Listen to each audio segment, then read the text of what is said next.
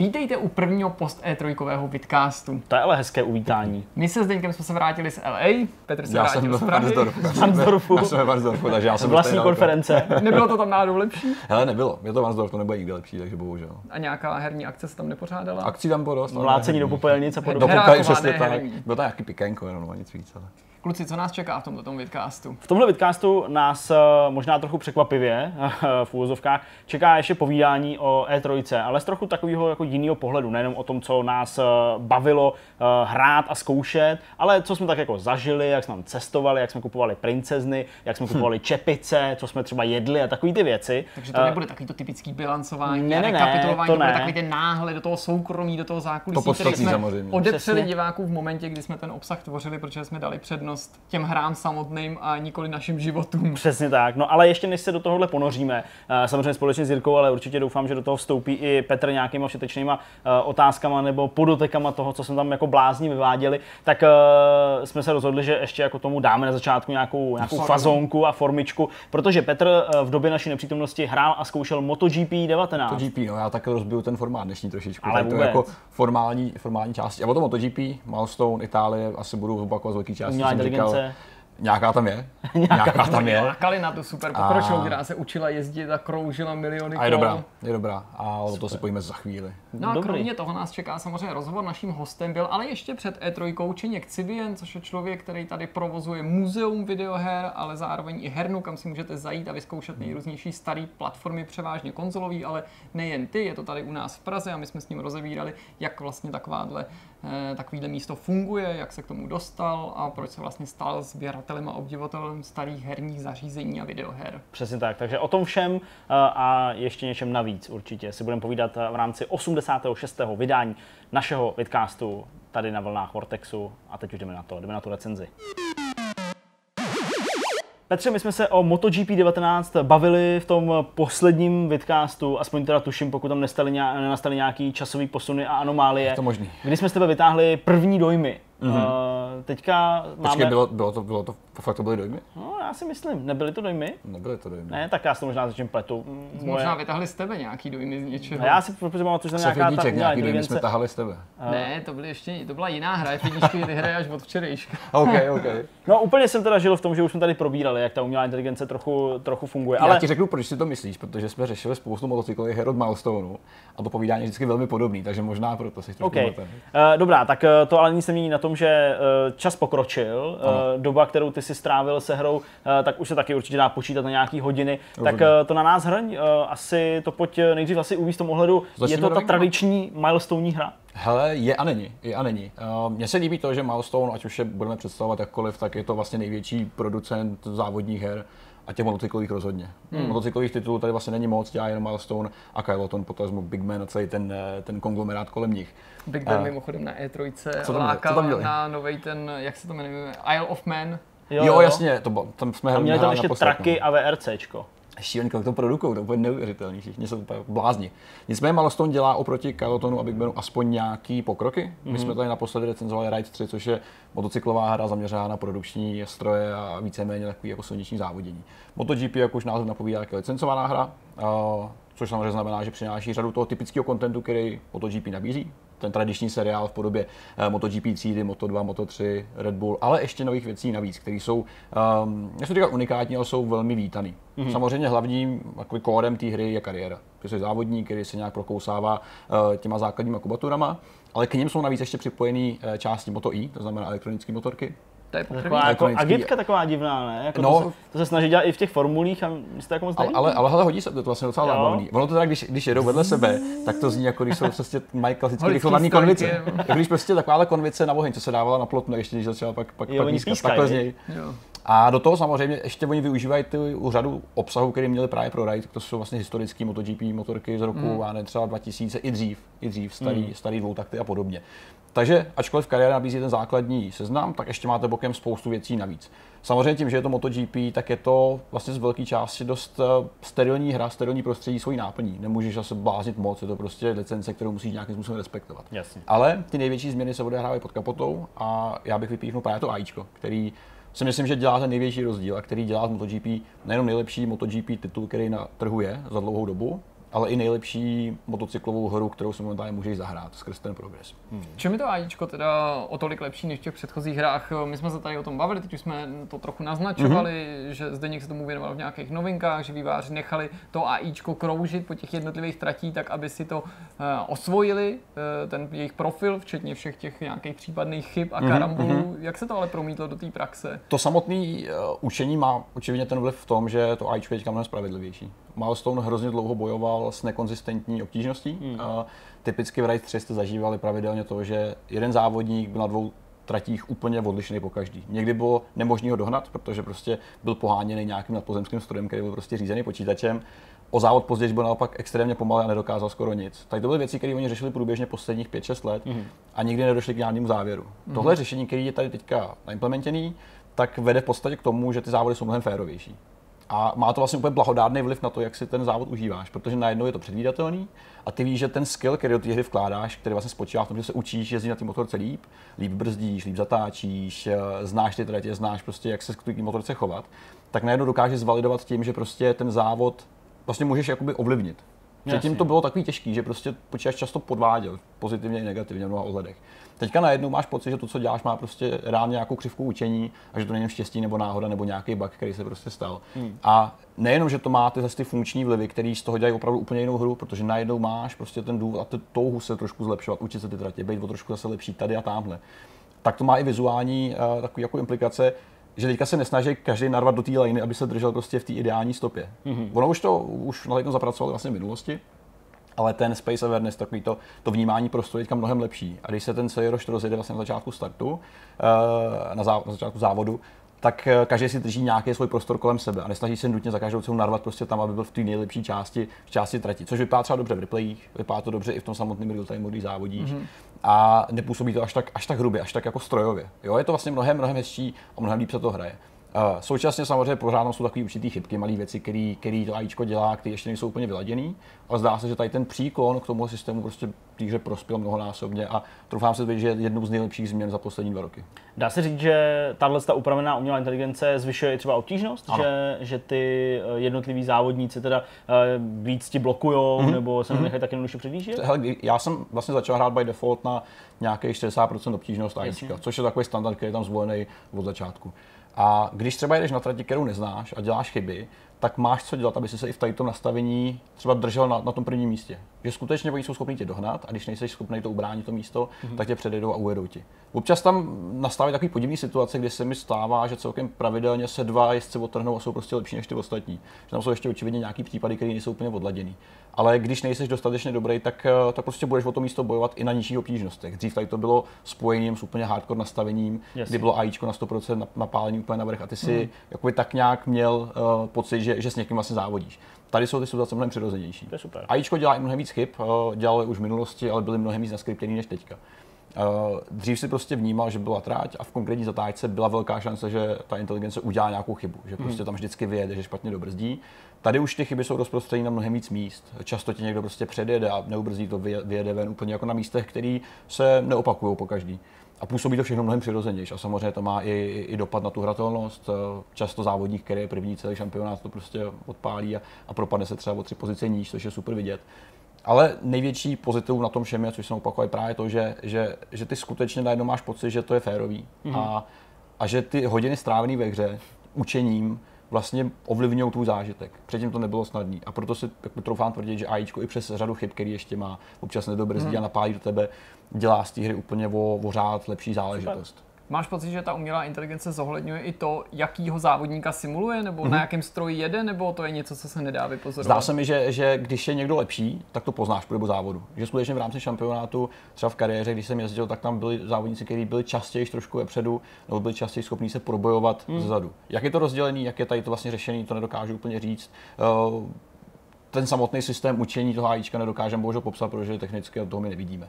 Ale, ale, ale je to přesně takhle, že skutečně i samotné motorky nabízejí spoustu rozdílů a velká část obtížnosti je právě v tom, v jaký, v jaký motorce jezdíš. Ty nejslabší třídy, hmm. což prošlo změnou hmm. i určitý jízdní model, Dřív bylo pravděpodobně jako nejsnažší začít na Moto 3 nebo nějakých těch Red Bull motorkách, které jsou vlastně extrémně pomalý a cítil si, že když si vypnul kontrolu trakce a podobných věcí, tak si vlastně pak neohrožený. Že když si makal na plyn, tak to prostě jelo pořád dobře, neklouzalo to nic. Tady skutečně i ty nejpomalejší stroje jsou takový mnohem jako živočišnější, jako, jako musí dát pozor, reálně. Mm. Musí jako opravdu dát pozor. A když pak právě přeskočíš na ty nejvyšší MotoGP stroje, tak ty jsou šílený. A pak naopak zase jsou ale takový jako vyladěný, jsou prostě jako technicky už pro je to prostě 20 let vývoje, 30 hmm. možná. A pak se vrátí zpátky do těch uh, historických challengeů, sedneš na motorku, která je prostě já třeba z roku 90 a je taky prostě neohrabaný stroj, strašně rychlej, hrozně to brzdí a podobně. Takže ty rozdíly byly i, i na tady tom. Pořád je to prostě jenom jako motorka, pořád by si mohl říct, má to dvě kola motor, pořád to jezdí prostě stejně, ale nejezdí. A to jsou věci, které hmm. prostě hrajou ve hře, která je takhle jednostranně zaměřená vlastně docela velkou roli. Možná to tvý povídání teďka namlsalo někoho, kdo nikdy dřív uh, MotoGP nehrál a teď si říká, hele, tak jako jestli to má takovouhle vzestupnou tendenci, tohle je možná okamžik, kdybych se s tou sérií měl obeznámit. Mm-hmm. Jak by si teda nováčkovi popsal ten průchod tou hrou? Co, co, co by měl udělat, když ji zapne, zapne nějakou kariéru a prokousává se mm-hmm. v mhm. rámci těch jednotlivých kubatur a tříd stále vejš, hraje pořád nebo jezdí za toho jednoho virtuálního závodníka, který ho si vytvoří, anebo mm-hmm. se chopíš nějakého jezdce, který je skutečným účastníkem toho seriálu. Vytvoříš si svého jezdce, což je úplně klasický prototyp, nějaký takový podivný obličej. Milestone ten má úplně vyřešenou tu mimiku postav, takže to je pak žabáci vždycky, když takhle chodí. Koudís taky ne. A Koudís taky nikdo to nemá, nikdo to neřeší. taky vypadají dost jako To prostě není potřeba, takže to pak vypadá. Mm. Není to úplně avatar, s kterým se jako stotožně, když má takový za oči a takový tváře. Mm. Ale to je, to je vlastně ten nejzaší mod. Kariéra jako taková je prostě nejpodstatnější. Na druhou stranu já bych eh, všem lidem doporučuji, aby si tu nejdřív ošahali v těch postranních módech, aby se vyzkoušeli různé motorky a různé stroje, protože ta samotná, ta samotná kariéra, ta sezóna je prostě hrozně dlouhá. Je to třeba 16 závodů, nevím, jestli nechci kecat. Je to prostě víc než 10 závodů a když se zamkneš v jedné třídě, tak to může být nuda, protože pro spoustu z nás pořád je to okruhový závodění, pořád je to MotoGP, což je od povahy věci prostě sterilní, sterilní hratelnost jako taková. Hmm. Prostě reálně se ty věci naučíš strašně, okamžitě, téměř. Jo, když prostě sedneš na tu motorku a kdyby si zkoušet různé věci. Takže se taky může stát, že naskočíš do ty nejpomalejší kubatury, než si už mě to nebaví, a už seš půl celé sezóny a už se ti nechce úplně rušit ten progres.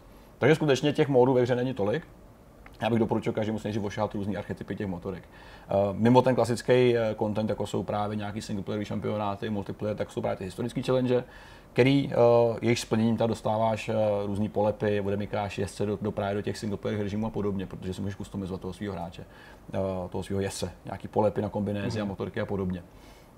Ale reálně už nejsou tak zábavný, jako bývaly třeba v minulých hrách, kde si skutečně měl třeba jakoby jo, musel si někoho předjet třeba v pěti zatáčkách a, a tady už jsou to víceméně časovky všechno. Jo, takže, jo. takže opakuje se na já nevím, nějakých 12 tratích dokola to samý a, a nemusí to být vždycky úplně zábavný. Samozřejmě velký prim tady hraje to, že prostě chce řídit tu motorku a chce se zlepšovat v tomhle tom ohledu. Velkou změnou, ano. Povídej. Uh, další velkou změnou, kromě tady toho všeho, toho, co je vlastně docela dost, no, protože to je licencovaná hra taková hmm. omezená. Ale další velkou změnou je třeba nazvučení, který je hmm. prostě ještě lepší než bývalo. Ty motorky znějí jinak. Uh, je tam spousta takových zvuků, které jsou nesystémové, trošku bokem, různý praskání, uh, a podobně. Graficky taky došlo teda k nějakému upgradeu, musím říct, nejenom jako na straně jako efektů. Tratě jsou pořád stejně ohyzný. Upřímně jako jo. tratě jsou pořád stejně ošklivý. tak to je dobrý. Uh, takový to bezprostřední okolí tratě, třeba jsem byl včera na, na, na, Red Bull, uh, na Red Bull Ringu, v Rakousku, tak prostě vypadá, jako kdyby někdo ustřihnul karton eh, od mlíka na barvu ho třeba na zeleno. Takhle vypadají ty kopce trávy kolem Nedávno hráli takovou hru, prostě, která byla takováhle, jmenuje se to Yushi, jo, je teda Yushi, Yoshi, jak se... Yoshi. jo, no, to, je, ale tam to bylo skutečně tam to bylo hezký, tam to bylo alespoň tři, nebo to alespoň hezký. Uh, takže tratě jako takový jsou pořád ošklivý. Uh, ty samotné motorky, ten samotný v obraz v tom závodě je prostě dobrý. Když vidíš třeba, když si vypneš hud, tak to vypadá fakt pěkně s tou kamerou, jak se natáčí, hmm. jak se hejbe. Uh, různý efekty bloomu, takový ty, ty, ta teplota, jak se víří nad tím asfaltem, to je všechno hezčí. Ale samozřejmě pořád je to velmi, velmi sterilní titul v tomto ohledu. Je to prostě hezčí, čistší, než to bývalo, ale pořád hmm. je takový jako eh, šlo by to ještě lepší. Hmm. V tomhle tom ohledu bohužel neexistuje celkově v žádný jako mezi motocyklovými hrama něco ve stylu Gran Turisma, Forza a podobných závodních her, protože prostě nikdo nemá asi očividně koule to ještě udělat takhle dobře.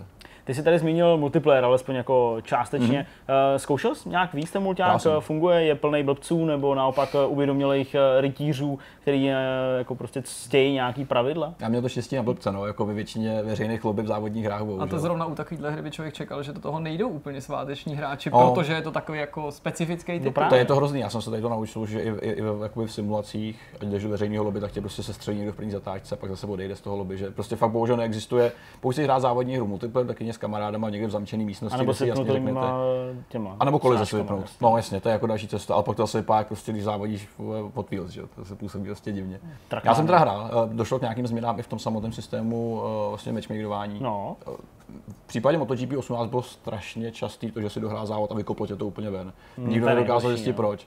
Tady už to drží trošičku víc, ale hrál jsem třeba 5-6 závodů max, takže nedokážu říct, když jsou dlouhodobé účinky Jasně. a podobně. Součástí těch všech módů je samozřejmě i, i, i příprava na, na e-sports ligu. Mm-hmm. Dneska už je to součást vlastně uh, těch, těch, no, přesně tak, no, se to umře během, během měsíce, bohužel.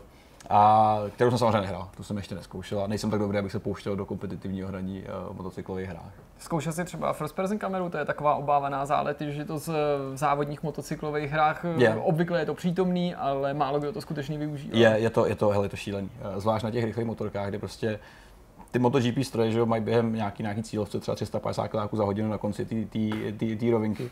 A když to pak naklápíš, tak prostě nevidíš a hrozně to vlastně zmate. Je to strašně těžký, protože pokud musíš opravdu dobře znát ty tratě a víš, kam se vlastně naklápíš, protože musíš koukat dopředu, že jo. No a ty navíc jdeš na slepo, protože na rozdíl od té reality, to Tady se nemůžeš rozlížet. to ve VR by to mohlo být Jo, docela dobrý. jo, no. tady to je prostě věc, která, která je fakt náročná a nemyslím si, že se hodí pro to virtuální hraní z toho, z toho pohledu, protože přesně postrádáš tu flexibilitu toho, že se podíváš doprava, jako decentně. Prostě motorka je o tom, že koukáš dopředu. No, vždycky Eh, koukáš do té otáčky, přesně tak, koukáš vlastně. prostě dovnitř, aby si viděl. Takže tady to, tady to trošku chybí.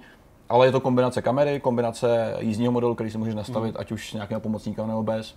Uh, tentokrát už je možný všechny ty pomocníky ladit za běhu, to znamená, že během závodu můžeš si trakci vypínat, zapínat, jak potřebuješ, takže to je určitě užitečný.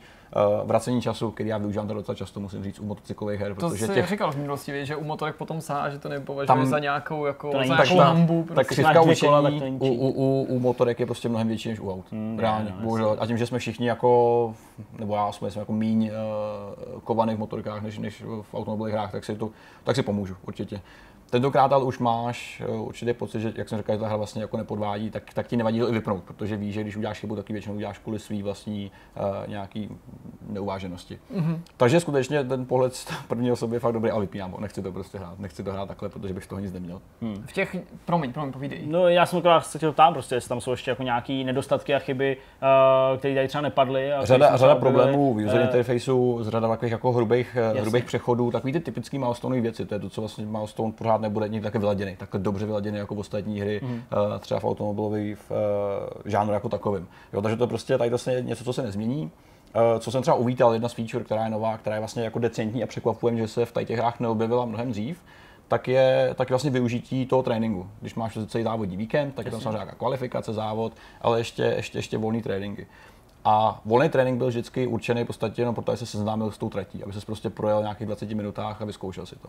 Teďka už vývojáři zapojili do toho samotného tréninku nějaký úkoly, který když splníš, tak dostáváš body, který zase investuješ do rozvoje té motorky. To si trochu počili, ne, od Codys. Ale To to jsem si jistý to určitě. to je- to je dobře, určitě. no, ano, to tady to to Forma už to to vlastně má měli jako mnohem dřív, že jo. no. Forma No, už to měla od roku 2015. No, možná. já bych řekl, že asi úplně ne, takhle 15, že to je tak jako třeba uh, jakoby dva ročníky. Jo, jo. jo. Teďka v tom novém taky to je, ale ale není to úplně jako něco, co by tam bylo historicky. Jo, Jo, takže, ok. Ale je to rozhodně dobře. Jako, No, je to- tady pro rozdíl toho tu digitálního závodní, to, to, to Je to legitimizuje super. vůbec přítomnost Přesně tak. Přesně tak. A vlastně to je jako realistický, protože oni tam prostě sbírají ty data, Ano, že oni to ano, prostě ano. dělají během těch tréninků, to není jenom proto, jako, že si můžeme Ano. zajet tady po trati zdarma, jo, nebo za cenu provozu té motorky samozřejmě, ale, ale ty data sbírají a pokud to pak můžeš eh, investovat i právě do nějakého jako stromu, pokud Ano, tam je. je tam, jsou tam úplně jednoduchý eh, vlastně systém rozvoje, kdy zvětšeš buď to akcelerace, rychlost, nebo nějaký zatáčení. Jo. Jo. a pořád jsou to jako upgradey, které jsou hodně, hodně mírný, nemůžou z tebe udělat najednou super rychlej stroj, Jasně. takže když máš prostě na rovince, tak, tak, tak jedeš s někým více nebo trošku rychlejší než normálně. Jo. No, takže jasně. jako pomáhá to. Ale ono to má právě ten dopad na to, že najednou prostě máš jako potřebu Jo. si tu ten trénink zajet a cítíš to. A když To to, uděláš, tak ti to pomůže, motivace. Mhm. když ne, tak to samozřejmě neřešíš a, a pořád máš šanci vyhrát, takže v pohodě. Jo. Tady to je příjemná věc, celkově vlastně MotoGP působí docela v pohodě na to, že to je ročník, který bych čekal, že bude vlastně mnohem jako slabší, nebo ten, ten pokrok nebude tak veliký, ale skutečně se potvrzuje to, že Milestone dělá ty incrementální kručky a jak byl Ride lepší než ten předchozí, tak MotoGP je zase lepší o kousek než všechny ostatní předchozí hry. Škoda, že nás čeká nová generace, takže tam zase To zase myslím, zahodíme a že Budou budeme jako, hledat že- čtyři roky. že právě budou hledat sami sebe, že zase recept, se ten rozestup Ale- jako zvětší mezi Ano, jima ano. a takovou tou tříáčkovou konkurencí, i když ne třeba na poli motorkových her, ale těch automobilových. Určitě, určitě, nicméně zase ten přechod na Unreal usnadní spoustu práce, určitě, Určitě. bylo rozhodnutí, který byl fakt jako dobrý A pokud pro mě, když jsme tady o tom bavili naposledy, byl Ride třeba sedmičková hra, tak tady to už mám mnohem blíž nějaký osmičce, jako hra hmm. taková. To už je prostě, už je to dobrý titul, který splňuje to, co od něj čekáš, nabízí ti nějaký challenge výměnou za, za tvůj skill a, a, to, a to zadosti učení z toho, že prostě vyhráváš konečně opodstatněně. Jo. Pořád bych si neto, že to je osmičková hra přímo, protože má svoje nedostatky, má tam spoustu takových těch typických malostovních chyb, různý přechody, hrubosti, tak jako prezentace ještě pořád není taková ta vyladěná pěkná. Ale už je to dobrá hra, která už tě nemusí nutně podělat a pořád je to prostě MotoGP, která tady hmm. chybí. No, já jsem se chtěl ještě na něco zeptat, ale my jsme k tomu hodnocení už zabrousili, tak já si myslím, že nemá smysl to dál jako odkládat. Mm-hmm. Si teda jako ochoten vyřknout to finální číslo, to finální hodnocení, který bys přiřknul této hře, ať už je to s přivřenýma očima mm, nebo mm. s odřenýma zajímavýma ušima. Je to, naposledy to byla uh, docela dobrá sedmička, teďka to bude hodně, nebo ne hodně ošklivá, ošklivá osmička. Mm-hmm. Je tam ještě pořád prostor se zlepšovat mnohonásobně, hmm. uh, ale už se to opravdu hraje dobře. Okay. Ale samozřejmě ten první vstupní požadavek je takový, že aby tě to bavilo, tak musíš mít rád MotoGP. Já si nemyslím, že tady to je prostě titul s tím zaměřením, který chytne jen tak někoho kolem. Takže takový ta, jako chci hrát titul. nějaký motorky, prostě to, na to Já je ten ride, stačí, jo, ano, prostě. to je spíš ride, který je mnohem blíž. Nebo jako Drive Club třeba možná s motorkama. Který už teda bohužel asi možná nestáhnete ani ten možná pocit. Koupit. Ten už nejde koupit, no, myslím. Kdo jste měli to štěstí, tak Drive Club, nejde vlastně. Ano, a, a, Drive Club byl, motorky jako takový byly jednou z ukázek prezentací motocyklové hry, kterou bych si chtěl někdy zahrát v téhle kvalitě v tomhle tom poliči. No, to byl takový ten pokus o Gran Turismo motorkový nový generace. Prostě. A vyšlo to, takže za sebe vlastně spokojenost, jsem překvapený sám, že to vyšlo tak. To je hustý, to je hustý. No ale jak tady padlo, prostě není to univerzální není. jako titul, který by univerzálně bavil uh, každýho. Dobrý. Bohužel. Super. Tak, tak díky za recenzi. E3. A jdeme asi teda... Do Ameriky na chvíli zase to. Tak jo. Když jsem sledoval E3 z dálky, eh, myslím tím E3 na Vortexu, tak mi bylo docela dobře jasný, že, že, že se nenudíte, že jste docela pracovali. A, takže, takže tady tu část necháme stranou, protože víceméně obsah na webu a na YouTube je důkazem toho, že, že jste se nenudili.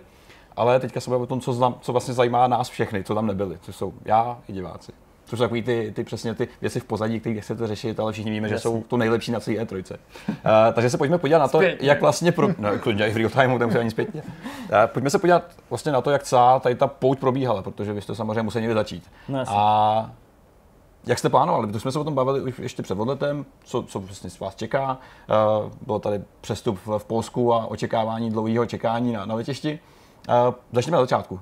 Jak jste vyrazili, jak to celé probíhalo, jak vlastně probíhala cesta do L jako takového?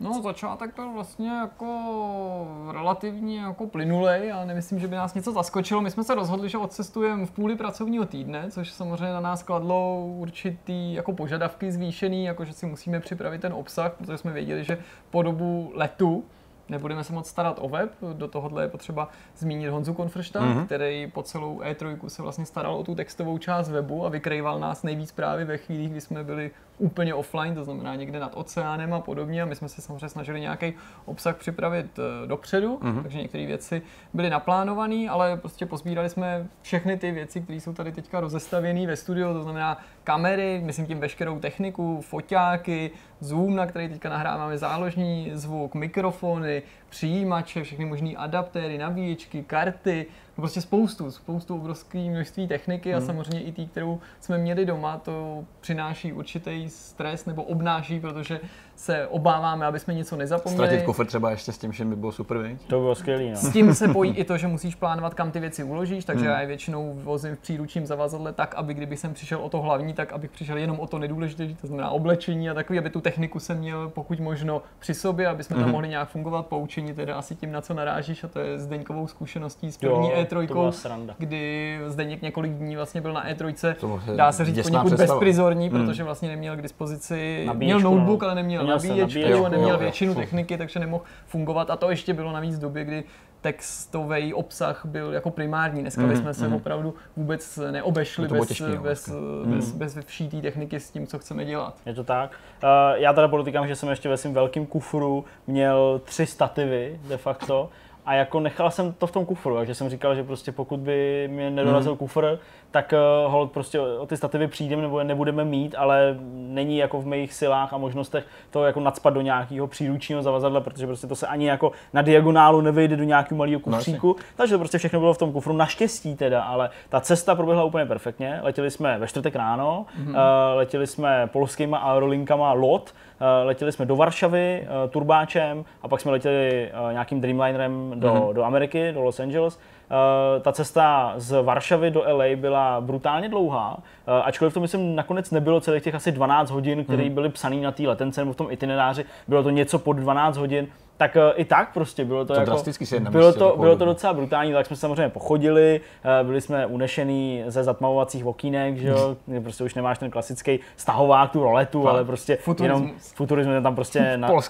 nacvakáš čudlíkem a ono se prostě to, to jako do nějakých úrovní prostě zatmavuje mm-hmm. skoro až jako do černý, takže když venku je světlo a svítí slunko, tak to by to maximálně hře, to, jo, jo, jo. to okno, ale, ale v zásadě máš jakoby tmu a myslím, že i ten let jsme si dost mm-hmm. jako užili. Jirka se to pochvaloval strašně moc a vlastně říkal, že jako chce koupit akcie lotu a, a že chce jako už teď eh, lítat jenom lotem, protože okay. uh, perfektní servis, milí, milí letušky, kterým vlastně docela i rozumíš, když na to mluví polsky. A mně to přišlo taky docela jako hodně fajn. No. Na mě to udělal dobrý dojem. Jako já nechci říct, že lot je nejlepší aerolinka na světě, to by samozřejmě mohl někdo jako zcela správně oponovat, že určitě nemám nalítáno a ne, neletěl jsem Emirates a neletěl jsem Turkish a nebo Qatarem mm-hmm. a to je všechno pravda. Já si uvědomuji, že tohle jsou jsou aerolinky, které jsou ty nejchválenější, které rozmazlují údajně cestující i v ekonomické třídě nebo v té turistické, podobně. Jako... Nahřátý ručníčky a takové blbosti, to jsem má zažil. Ale já nemám tolik nacestováno a na tyhle ty, ku podivu, transatlantické lety do těch Spojených států jsme si kolikrát nebo někdy dobrovolně v podobě toho Aeroflotu nebo z nějakého hecu vybírali dost zvláštní společnosti. Takže pro mě to byl asi jako mm. zatím to byla nejpříjemnější cesta na E3 a možná nejpříjemnější taková ta dlouhá cesta, protože ten servis toho lotu mi přišel super. Opravdu opravdu jako akcie jsem kupovat nechtěl, to byla samozřejmě trochu nadsázka, ale uh, umím si představit, že až příště budu vybírat někdy nějakou letenku i třeba soukromně mm, a budu v hmm. té nabídce vidět, eh, že se tam lot objevuje a není třeba jako nutně úplně nejdražší, takže po téhle zkušenosti bych po něm sáhnul, protože mm. my jsme vlastně jako se neobávali ho zvolit, jelikož jsme využili služeb lotu už při té cestě na ten reboot. Aha, Z rebootu jsme no, letěli uh, Chorvatama, ale mm. do Dubrovníku jsme letěli Eh, s lotem a bylo to taky jako úplně bez problémů. takže to, to, to, bylo, to bylo super. A navíc teda to moderní letadlo. Já jsem nikdy Dreamlinerem neletěl a zároveň to byl jako nejmodernější stroj, hm. kterým jsem kdy cestoval. A protože samozřejmě jsem takový jako technicistní typ a to předpokládám proti tady pro většinu z nás a i diváků, tak jsem si to jako užíval, jo? byl jsem zvědavý na ten entertainment systém, hmm. jestli bude lepší, horší, pak zpátky to nechci předbíhat, jsme mm, letěli prodlouženým Dreamlinerem, zjistili jsme, že je třeba eh, vyrobený v roce 2018, tak jsme se těšili, že bude mít ještě určitě novější ten entertainment systém a ono jo, a zase měli jiný židle a takový. Žádně recenze letadla za chvíličku. Budeme asi dělat nějaký takový přesně, hodnocení. Až, hry nebudou, až, až nebudou hry in, tak, tak to letadla budou vždycky, že jo. Ale to je poprvé asi v historii, co slyším, že ta cesta proběhla takhle dobře. Hele, proběhla fakt v pohodě. My jsme čekali v Varšavě, jsme čekali asi hodinu deset což je úplně jako nic světě, že? Akorát udělat nějakou prácičku hmm. a pokračovat. Takže to bylo jako perfektní. A ačkoliv to v Praze, no ne vlastně, mělo to nějaký spoždění, ten no, let, ale jenom jo. droboučky, to se, to se, tady se to Přesně, nějak dohnalo. Ale úplně se nějak hmm. prostě úplně jako dohnalo, že tam jako nikde jsme jako zbytečně nečekali takových těch brutálních prostě, máme super let, který vlastně vyšel docela jako dobře i finančně, hmm, hmm. ale musíme čekat 9 hodin Tom Madridu. v terminálu, jo, přesně. No. Takže nic takového nebylo vlastně ani na té zpáteční cestě, to hmm, taky hmm. proběhlo v pohodě, i teda díky tomu, že na zpáteční cestě zase trochu předbíhám, ale jsme měli nějaký drobný spoždění okay. v LA, proto vlastně jakoby jsme v té Varšavě nečekali už ani ty necelé dvě hodiny, které jsme mm, měli být, takže to bylo jako fakt jako perfektní. Cesta uběhla si myslím docela jako v klidu, jídlo jsme dostali dvakrát, takže hlad nebyl. Hele, já nevím, myslím, že jsme mě zase těstoviny, nějaký, nějaký kuřecí vepřový. Já no. jsem třeba, myslím na té cestě zpátky, protože si úplně nepamatuju, kde přesně jsem to jídlo dostal, tak jsem měl hele, fakt, to bylo opravdu, jsem si připadal, ano, tohle to jsou prostě Slovani, to jsou naši sousedé. My jsme prostě, já, já, jsem si vzal vepřový, protože tam si chicken nebo, nebo pork. Tak já říkám, tak já chci vepřový, tak jsem dostal vepřový a to bylo prostě jakoby dušený vepřový se, s, s, s bramborem a s mrkví. Jo, prostě jo, jo, moje jedno z nejoblíbenějších jídel. Taky, no. jo, jsem to prostě do toho celý rozmačkal, jo, jo, posolil, a, jo, a prostě úplně, jo, žádný prostě nějaký, nějaký azijský. Kaviár, ale to já musím potrhnout, to je fakt jako pravda. Byly dva hlavní chody na každý té cestě, nebo dvě, dvě hlavní jídla. Jedno je přibližně hodinu nebo no, půl druhé hodiny po startu mm-hmm. a druhý je třeba tak dvě hodiny před přistáním. To první je o něco opulentnější než to druhý Okay. To první se skládalo možná jako z pěti chodů, nepřáním samozřejmě těch maličkých, ale že tam byl předkrm, byl tam dezert, byl tam ten hlavní chod, bylo tam nějaký pečivo, ještě mm, salátek, mm. něco na namázání, nějaký šunky. To bylo fakt jako fakt super. A když pominu to, že samozřejmě v první třídě ti to ještě servírují s šampaňským a skutečným příborem a skutečným a talířema. Tady, do toho musím, tady do toho musím vstoupit, jako ačkoliv jsem na Ibery uh, při mojí cestě do New Yorku a z New Yorku jako velmi, velmi nadával, Aha. tak v ekonomické třídě jsme, jsme v Ibery dostali normálně jako kovový nebo nerezový příbory, jo? To, Ne. tak tady, tady, tady, to byly plastový. No. Plastáky jsou Ale jako jasný. fakt jídlo dobrý a mně se taky líbilo, že to byla ta středoevropská kuchyně. Hmm. Mm. O to víc jsem navíc oceňoval, že lot je z těch aeronek, který ne, že pak, když jsme se vraceli, tak jako v LA naložili nějaký jako místní zbytky a s těma tě pošlou Jo, zpátky, jo. ale že si vezli prostě z té Varšavy Aha, aha. i na ten zpáteční let, jako ty, to, to, To je to, dobrý, evropský jídlo, to je přesně to, co chceš a já to i na těch banalitách, jako je právě nějaký zákusek ocením. Já jako chci sežrat ten hnusný středoevropský dort, prostě nějaký jako takový ten jako typický, já nechci žádný jako poš super papáníčko, tak, já no. ty, Ty naše- těžký šílenosti, který tě úplně ty naše zapásnou. A samozřejmě nám teda udělali radost i tím, že jsme zjistili při cestě tam, no to bylo že skvělý. najednou se začali po letadle pohybovat lidi, kteří nosili nějaký kelímky a zde některá by si toho nevšiml, že ten nemá čich, ale myslím, že, že to byl Štefan, který si jako uvědomil, že tam začíná se linout nějaká vůně Instantní nějakých polívky. instantních nudlí nebo A je, něco. je, jo. tak jsme se vypravili tím směrem, odkud se tam vůně linula a zjistili jsme, že tam se vzadu můžeš jako napakovat a že tam ty holky, ty letušky jako si v podstatě dopřávají jako nějakou siestu a možná jako s trochou, já nevím, lenosti, nebo, nebo možná ne lenosti, ale nějaký benevolence řekli těm lidem, o, to si tady berte prostě a ne. Tam se. rozdávat ty No. nudle, ale fakt ve stylu obslužte to si zalejte a můžu si tady vzít pití, jo, to si vemte. Budeš letuška na chvíli. Ty jsi to No. tam začínal jako rozebírat ty zásoby, prostě, který jako za normálních okolností okay. Si za ně třeba musel zaplatit. Čili na tom dlouhatánském letu, kdy my jsme teda, jak říkal Jirka, hodinu po startu dostali to hlavní jídlo, ale měli jsme před sebou nějakých minimálně 10 dalších Hmm, hodin letu a před koncem jsme dostali nějakou tu sváču, i když vlastně tam taky bylo teplý jídlo, Hmm. akorát to nebylo tolik. těch- Tak jako jo, tak po těch pěti hodinkách už prostě jako člověk jako najíš má trochu no. hlad, takže myslím, že ty nudle jako fakt přišly. Fakt Ale abychom nestrávili tohle Jenom cesta, povídání přesně. jenom v letadle a už rádla. Mě zajímá jedna věc. Říkej. Bydlení. Jaký bylo No, bydlení? Protože hele. tady vždycky před, hele, před letem se vždycky řeší, No, v jakém sadomaso salonu člověk skončí, když vůbec, má bydlení v cizině. Hele, my jsme s Jirkou už, eh,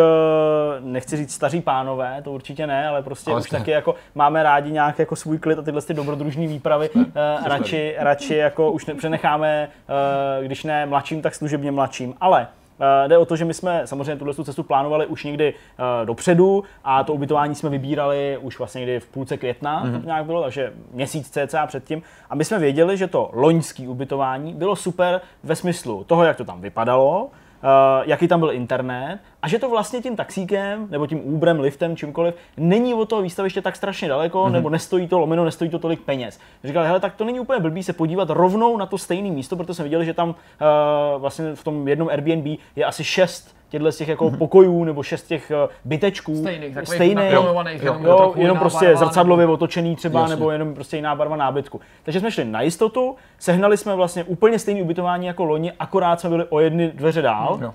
Takže ten pokoj byl, byl totožný, ale zrcadlově otočený, protože měl žlutý jsou sobě, a měl žlutý židle místo černých vlastně a měl trochu jináčí gauč. Ale my jsme prostě věděli, kam jedem, co to je za lokalitu, Mhm, mm, že tam je jako klid, že tam je relativně bezpečí, nebo že tam prostě rozhodně jako neběhají nějaký, nějaký prostě úchyláci po Kryt. ulicích, nestřílej se tam nikde. Eh, Věděli jsme, že prostě cesta na výstaviště nás bude stát 10 až 12 dolarů, mm-hmm. jo, což jako ve třech lidech sdílený je prostě úplně za hubičku. pohoda. To ani člověk nechce jezdit tím metrem, i ale to by bylo samozřejmě v pohodě, ale uh, tohle to nemusíš, je tak. prostě, když nemusíš, tak je to samozřejmě jednodušší. A taky jsme viděli, že ten internet je tam v klidu. A to Aha. všechno se vlastně splnilo do puntíku. Wow. Jo, takže my jsme vlastně neměli vůbec žádný problém a vlastně jsme se to jako užili. Jirka vždycky strašně rád říká, jako, jako, jako, že má rád, když prostě přijde po tom výstavišti a že se tam jako může jako dáchnout, No, jo, jasně. nebo tak, protože prostě je to i hezký Je to místo pro tebe, je to Hm, hezký, přesně no. Si potřebuješ trochu odpočinout. Já vím, že když lidi cestujou, že jo, takže je teďka takový to moderní říkat, jako, že jo, přece ne, tam nejedeme do hotelu, nejedeme tam bydlet, Hmm, že jo, jdeme tam pro ty zážitky, ale prostě když jako děláš třeba jako bez kmitáš přání 12-14 půlku dne, no. hodin denně a teď strávíš těch prostě 9 hodin na tom výstavišti, něco předtím nebo potom, nebo jsi na Hmm, těch konferencích, tak jsi jako fakt unavený. A i když víš, že ti odpoledne nebo na večer nečeká hned ten odpočinek, Hmm. tak potřebuješ aspoň tu hodinku se zregenerovat a strašně ti pomůže, když tam jako všechno klape, když je tam prostě klid, je tam jako bezpečno, to je mimochodem hned naproti studiím Paramountu. Hmm. Tak, ok. V blízkosti je taky nějaká škola, takže ačkoliv to může působit na fotkách trochu bizarně, tak my jsme po Loňsku věděli, že to je jako čerstvě zrekonstruovaný, že je to pěkný místo. Loni to bylo Super. úplně nový a s tím se pojí dva drobný jako nedostatky tohoto ubytování, který jsme letos jako vypozorovali, Ok. ale rozhodně nás tedy jako myslím neodradí vyzkoušet to znovu, kdyby na to přišla řeč. A sice, že mám pocit, že loni eh, to bylo čerstvě otevřený. Ten člověk, když to pronajímal, tak Jo, jo. tehdy neměl vůbec ani žádný hodnocení Aha, ještě, takže aha, to bylo ok. tehdy jsme to trošku Trochu jako risk. riskovali, protože Jo, to bylo jo. jako zázračně levný a nepoměrně jako kvalitní, nebo neuměrně jako perfektně to vypadalo prostě. Tak eh, letos to bylo jako snad dvakrát dražší, nebo minimálně No, o dvě třetiny jedna dražší. půlkrát, to bylo zaběhlý. Byla to jako fakt palba. A navíc mám pocit, že tam za těch 12 měsíců neuklidil, jo? že jako díky tomu zvyku, nebo kvůli tomu zvyku nezouvat se ve Spojených státech, ta podlaha, jako, který teda jako To nikdo moc ekl, nedal, mm. tak to byl fakt jako hegeš, že zase tam prošel jako mm, v ponožkách tam a zpátky, si koukal, jako, že jsi celý přilepený a do Jo, nějaká zašlapaná žvejkačka. A tak, tak to jsem Tak si to říkal, že, škoda, že no. to má ještě jisté rezervy, že A- na tom by mohli zapracovat. A další druhá velká, bych řekl pořád jako rezerva je ta, že ani po těch 12 měsících ani jako třeba, že nikdo si nestěžoval nebo na to nepoukázal. Mm-hmm. Prostě v těch jednotlivých bytečcích jsou sice nádherný, gigantický sporáky s šesti plotýnkama, kde prostě bys mohl jako, uh, já nevím, jestli budu říct Vlastní grill. restauraci, jo, V zemi, prostě kde tak nikdo dále. nevaří. Jo, jo. Přesně, v zemi, kde nikdo nevaří a prostě jako jídlo jen tak tam asi jako vařit nezačneš. jasně. tam není mikrovlnka v těchto těch ty jo. pokojích. Takže když si teda chceš koupit nějaký to hnusný mražený jídlo, který prostě je tak jako akorát, aby si ho dal a tak nějak pak mohl jít zase pracovat a moc se nezdržel, tak jako ho musíš dát do rendlíku a musíš ho dát Jo, prostě jasně, uvařit to přímo. uvařit to, jo, což je nepohodlný, protože to na to většinou není uspůsobený, No, že jo. Ten, ten, ten tvar toho zmraženého jídla prostě většinou neodpovídá pizzu do toho No, přesně. Takže eh, v tomhle ohledu je to, je to jako možná jako nedostatek, ale myslím, že jsme se s tím vy, jako vypořádali dost, dost dobře Hmm. a ten, ten pokoj jako sloužil perfektně k tomu, k čemu měl. To znamená, měli jsme jak prostor na práci, ať už si u toho chtěl stát, u toho baru, nebo si sednout k, tý, eh, k tomu stolu, nebo i na gauč, jo, pokud prostě třeba že jo, Jirka je zvyklý docela pracovat, eh, pracovat klidně jako na gauči bez stolu, tak to všechno tam jako bylo, Hmm, postel v pohodě, gauč taky, koupelna dobrá, takže jako fakt úplně Věděli jsme, kam perfektní. postavit jako kameru a takové ty věci. Jo, jo, Věděli jo. jsme, že ten pokoj je jako relativně fotogenický, protože to jsou takové ty věci, na kterých na- první videu, no. Jo, no. třeba až tak neuvažuješ, ale zkuste si jen tak postavit doma kameru a říct, že, Odhalíš, že jako, že video tohohle toho druhu někam budete dávat, že jo? takže ne každý ten pokoj, respektive no, spíš většina se moc na nějaký natáčení nehodí. A my jsme z. Loňska věděli, že Ačkoliv se to nemusí zdát, na první pohled, když na ty fotky jen tak člověk kouká někde na Airbnb, Mhm. mm-hmm. takže v praxi pak se to dá jako nafejkovat tak, že sice samozřejmě poznáš, že to je nějaký nestandardní Mhm. mm-hmm. prostředí, ale že to není jako odpuzující ten záběr, nebo že to není jako rušivý. No. Hele, eh, koukal jsem se na nějaký vlogy a videa eh, lidí z Kinda Funny Games a oni prostě byli sice v hotelovém pokoji, který Mhm. asi měl jako lepší servis než to naše, ale prostě bylo to točené v hotelovém pokoji. Nudný hotelový pokoj. A myslím si, že ten náš záběr vypadal líp než ten jejich záběr. Ne, jako to je... ale museli jsme zapojit klimatizaci od Jasně. elektřiny. teda Ano, jako. to je pravda, museli jsme To- vytáhnout. Že tady byla jinak umístěná klimatizační jednotka, protože vůbec v tom čerstvě zrekonstruovaném pokoji je řada takových amerických bizarností, Mhm. mm-hmm. jako že tam je třeba obří krabice s jističema, taková jako decentní, kovová, prostě taková jako e, rustikální, jak by řekl Zdeněk Jo, Kolář, jo, jo. která je umístěná uprostřed To je toho pravda. pokoje a přitom je zjevně ty dvířka patří na nějaký jako venkovní řešení. No, jasně. a podobně ta klimatizační jednotka, kterou by bylo možné při té celkové rekonstrukci někam schovat Hmm. nebo nějak vkusně zabudovat, tak ta se prostě monumentálně To tyčí zakopáváš, uprostřed obývacího pokoje a z nějakého neznámého důvodu je prostě připojena na 220 místo toho, aby byla jako uvnitř Přímo na pár, jo, jo, prostě jo, jako- ve stěně. Má kabel. Takže prostě, když jsme chtěli natáčet, jsme museli odpojit, protože kabel, kabel nám tam poněkud překážel. Hele, to jsou ale už to další jako věc, co vyšla, takže já čekám ještě nějaký film na té cestě, třeba mě opravíte. Nicméně, co samotný výstaviště, protože tenhle rok se čekal, že bude slabší z pohledu eh, účastníků, vývojářů, publisherů.